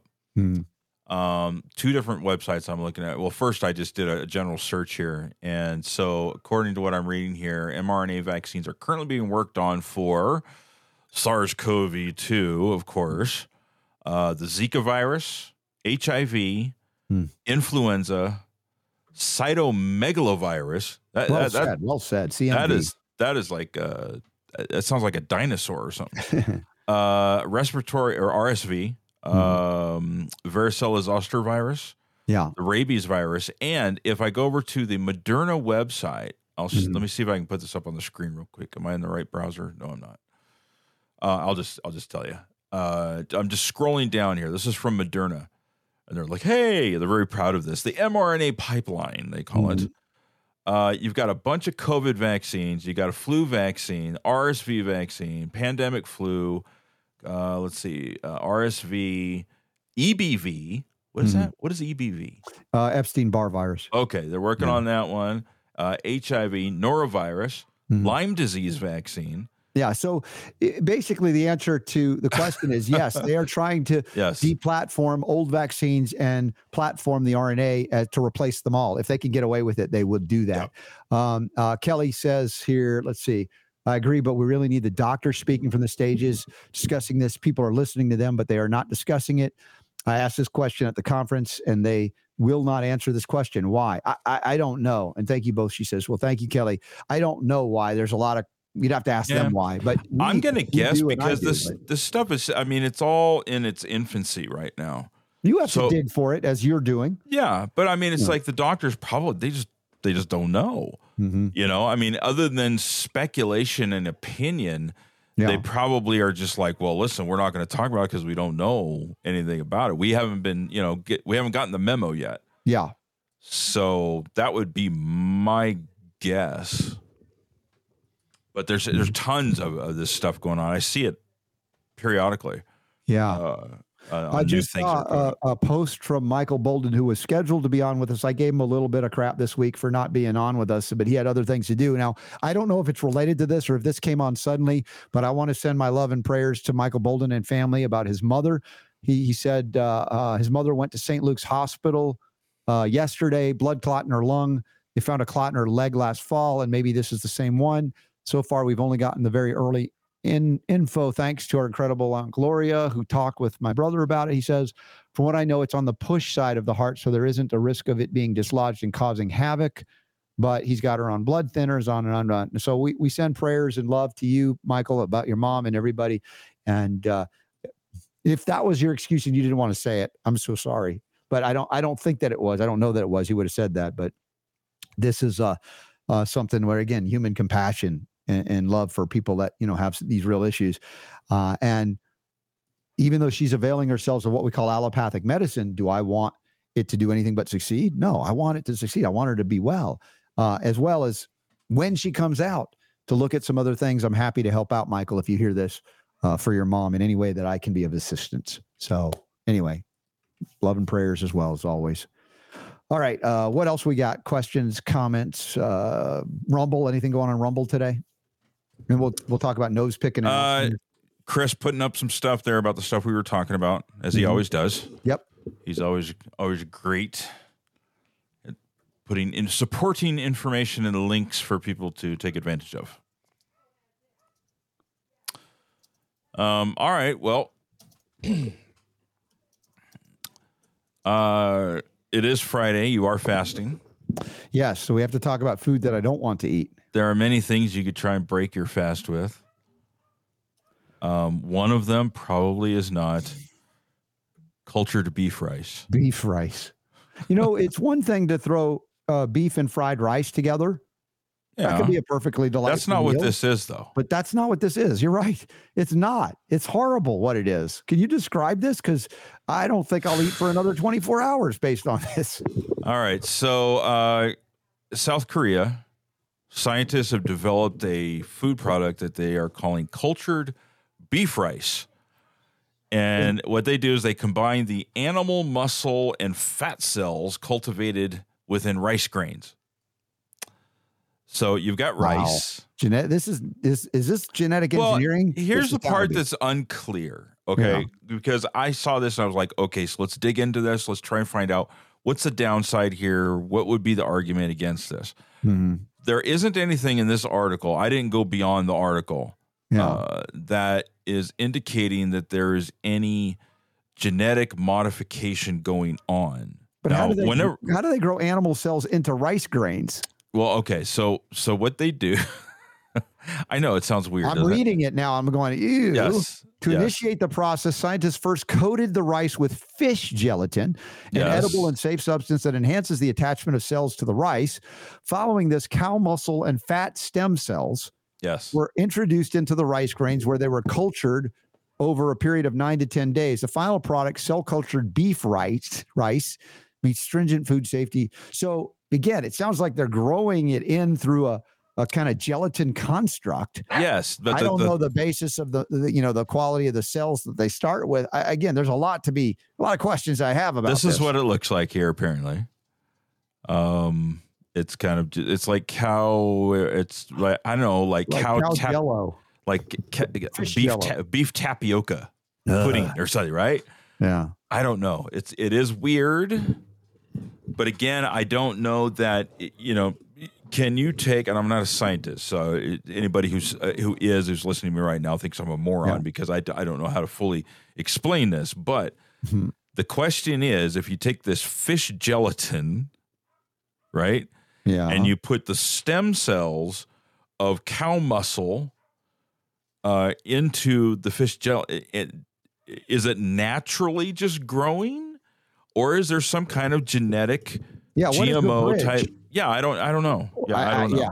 That's So, good- so it- you know, when when there's something like this comes along, uh, generally, I what I do is I just avoid it, be out of caution because I'm just, just weird. avoiding it out of some level of disgust. yes, And thank you for bringing up a food source that I'm not Now- interested in eating while I'm fasting. they bring up in this article, you know, some of the applications would be for people who are starving in countries where they don't have food, you know, so you could give them the, the beef r- cultured rice because then it would have be high in protein, um, you know, whatever. I guess if you're starving to death, you're going to eat whatever it is that you can get. You know, I'm not going to tell somebody they should starve and die instead of eating the beef cultured rice, but man, can't we like come up with some kind of solution that doesn't involve this? Okay, let's do another delicious discussion on Yes. bo- boogers. Yay, boogers. Oh my gosh! All right, Ap- Apparently, how nose picking could raise your Alzheimer's risk. Now, I you know I, I I thought about this and and like where do they go? They went to the microbial I- interface. They don't talk about injecting aluminum and mercury in vaccines. Of course, no. It's about you might have some bacteria or something on your finger that goes into your nose. But this belies the reality that our sinus cavity with the cilia, the hairs, and the mucus itself, the mucous membranes, are all barriers to the microbial world to get to places it, it doesn't belong. Now, granted, if you're picking your nose with such vigor that you're basically injuring the tissue, yeah, now you have a like this guy here. I mean, Yeah, that like- that's some serious. uh Did oh my gosh, is that's not real. That no. He picked his nose so strongly that his face elongated. I don't know how that happens. So, and it isn't about eating your boogers either. That's kind of gross. But the point is, I've heard that's good for you. We've we've Well- we've covered that story before, we talked about the the and it, it boosts uh, your immune system. the lymphatic uh, lymphoid That's tissue, right. immune tissue. But in this case, as I said, the injury is what I'd be focusing on. They're just focusing on the microbes. The microbes wouldn't get there if you didn't injure tissue to allow them in. But then again, we come back to Well, but, injected I mean, isn't there something? If if you get something in your nose, I mean, Mm-hmm. um, it, it can- get into your your system through your nose. I mean, that's a common it- thing, isn't there it? is some level of potential absorbability, but Right? there is a microbiome in the nose that's protective. The hairs are protective. The very epithelial barrier, right? The the the, the tissue itself, unless there's a puncture, you're typically protected Yeah, from things you're exposed to. you could now- do it accidentally, right? Yeah, I'm not saying that there isn't a risk associated with vigorously Somebody's really, really trying to pick a winner. But my point could, is you know. that they this is intriguing in the in the fact that they completely miss the real cause of neurological degradation that is injecting toxic poisons. Yes, there might be bacteria antigens as well, but heavy metals impacting. Oh, I know. I look. I minerals. understand. Yeah, you're right. You're right. You, if you were if you were going to make that and comparison, they're going to go it's nose picking and bacteria on your finger. So if so what's the story telling us? If you want to pick your nose, wash your hands first. or just don't pick your nose. or don't pick. Well, they didn't say that, but they say, you know, it's the bacteria. So wash your hands first. Oh, yeah. How about spray silver on your hand or up Yeah. your nose, right? Then you got it neutralized. But my argument is that it's the bacteria that are barking up the wrong, you know, pathogen causation uh, line. That it is an issue of mineral deficiency, uh, toxicological Who- burdens. Who knew you'd get so hot under the collar over nose picking? Hmm. Yeah. Well, I guess I'm just trying to. You must be hangry.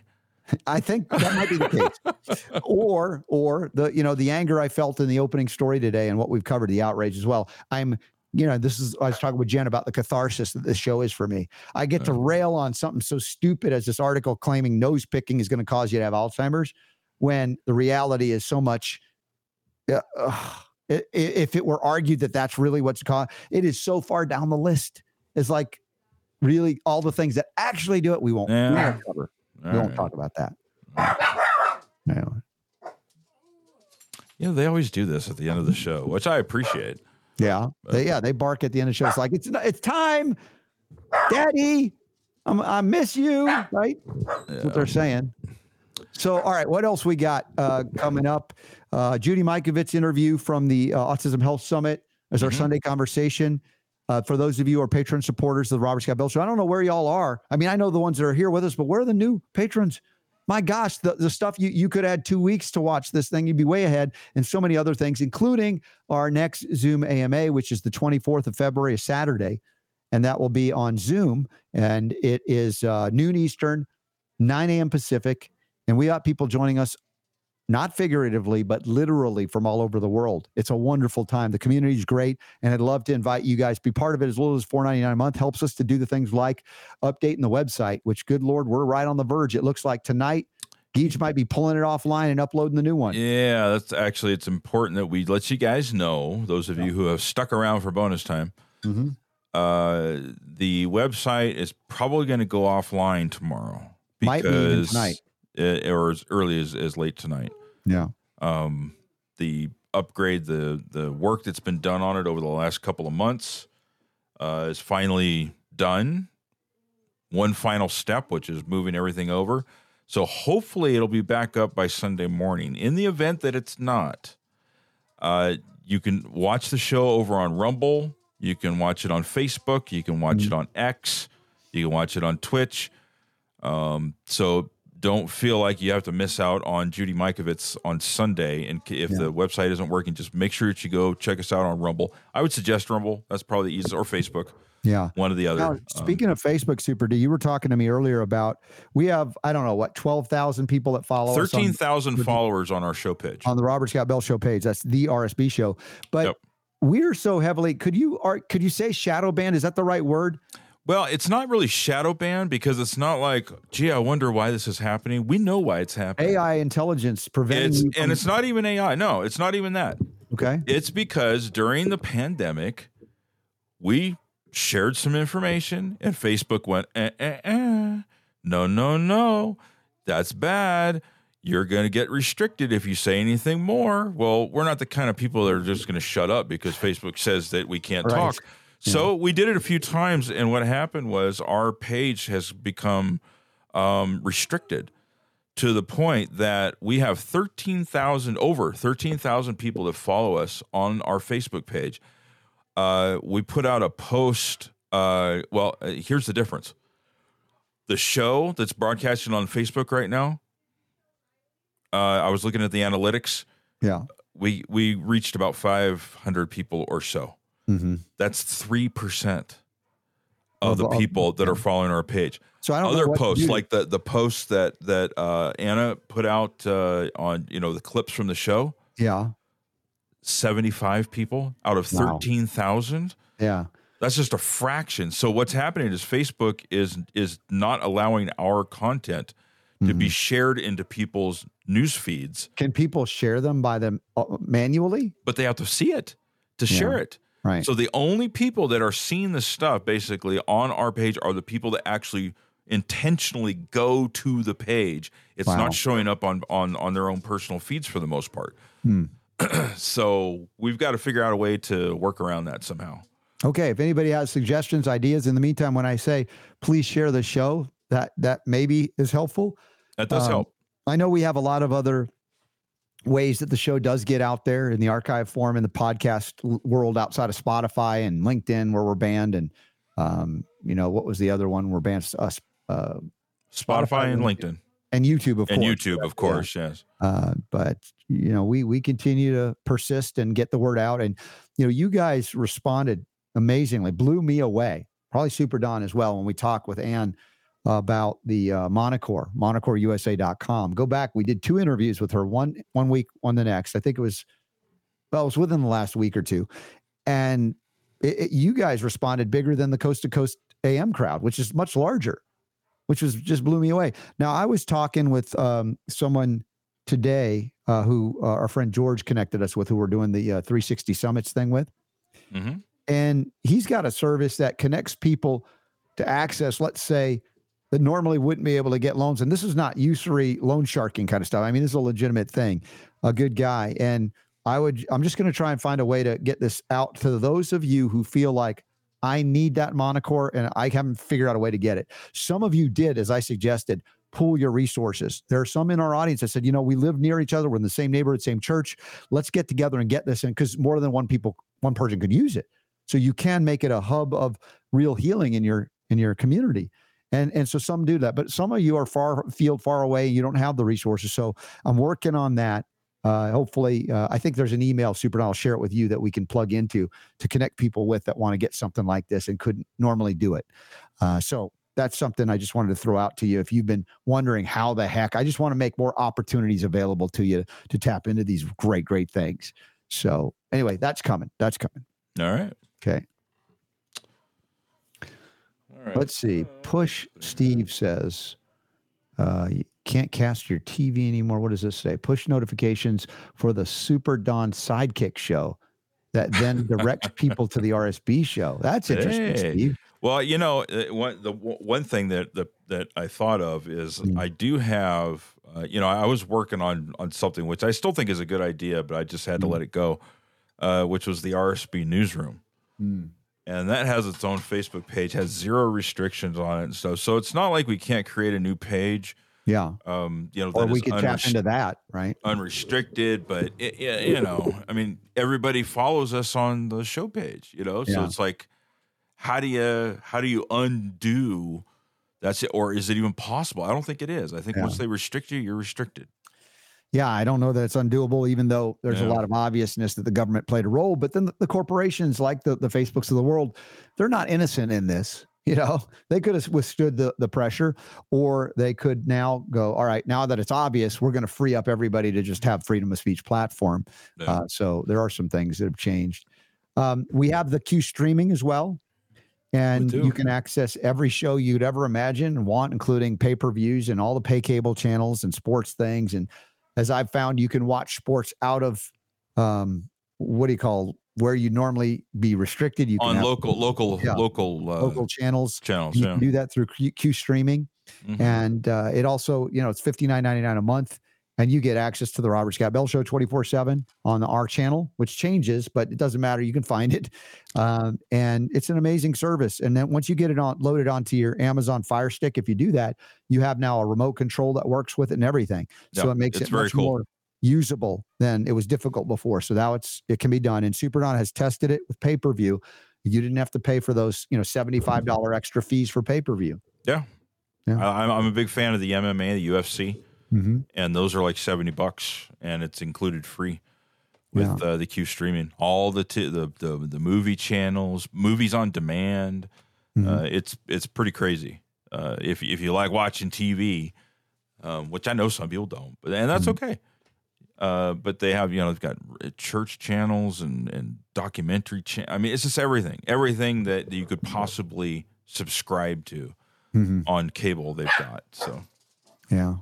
And I uh, I have been streaming the show, the audio of, of past shows. Mhm. Uh, I, I hit uh, like over 400 hours of streaming Wow.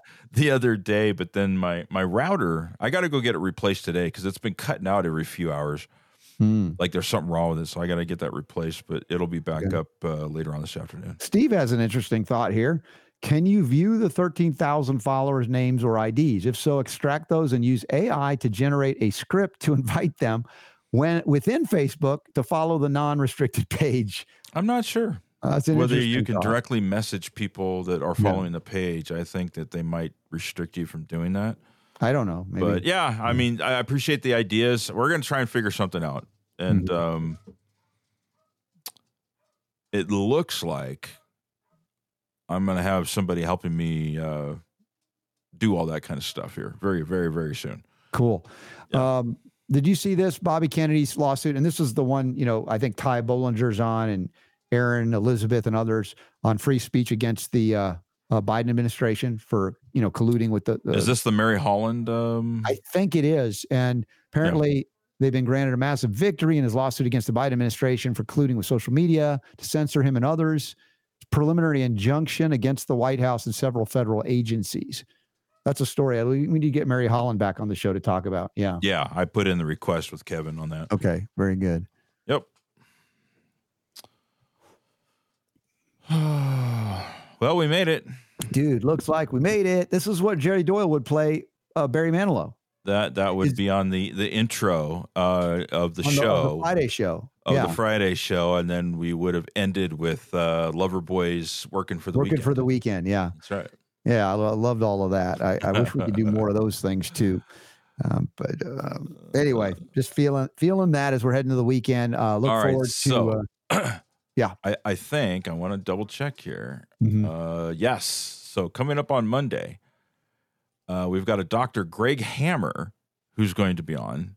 I'm not sure about Dr. Uh, Dr. Greg Hammer. Sounds like a Uh-huh. professional wrestler to me, It does, doesn't it? right? Greg the Hammer. Valentine. Remember Greg that? Hammer, where everything to him looks like a nail. That's right. We'll but out. in in the second hour, it looks Yeah. like we, we only get her for 30 minutes. We're diving into the deep end with Riley Gaines. Riley Gaines. Awesome. How cool She's a swimmer too. And I'm looking I see her on. TV all the time. Yeah. And I'm just, I she's I kind saw of a, She was on Gutfeld once. Yeah, she's like a celebrity. She's Yeah. on Fox News all the time. Yeah, whenever there's cool. a a story. Defending, defending women's sports, the integrity of women's sports, Yeah. to make it only allowable that women participate. Real women. And then on Tuesday, James Barry, who is the CEO and founder of Pluck, uh, will be on with us in the first hour Oh, to talk cool. about. I'm looking forward to get a big shipment of pluck in. So uh, they've got lots of different flavors. And for anybody that's still using, this is another thing that got me this week. I don't know if I mentioned this for the ladies that go to the gym, right? And they're into health stuff, right? But they still do Botox. And she was talking about this Lawry's salt something. yeah, Lawry's Se- season salt's been that? around forever. Oh yeah, But it's MSG, y'all. I'm like, no, no excitotoxin. Stop it. You got real salt. You got blends. You got now pluck, which has real salt in it. right. So we'll, we'll talk with him about that. And he's apparently a fan of the show. We learned. It was Yeah. very funny because I reached out to him because I was like, "Hey, this is actually, you know, it was Dinah of the uh, the night that Mhm. uh, was the one that that brought it up." Yeah. And so I looked into it and I was like, "Oh, cool!" And so I I'm reached so out to him. For that. Yeah. Yeah, he was like, "Hey, Super Don." I'm like, Get some pluck. So I- an RSB 20, right? They get 20% off "Yes," and Yeah, yes, so and there a banner on the website. You can click on that.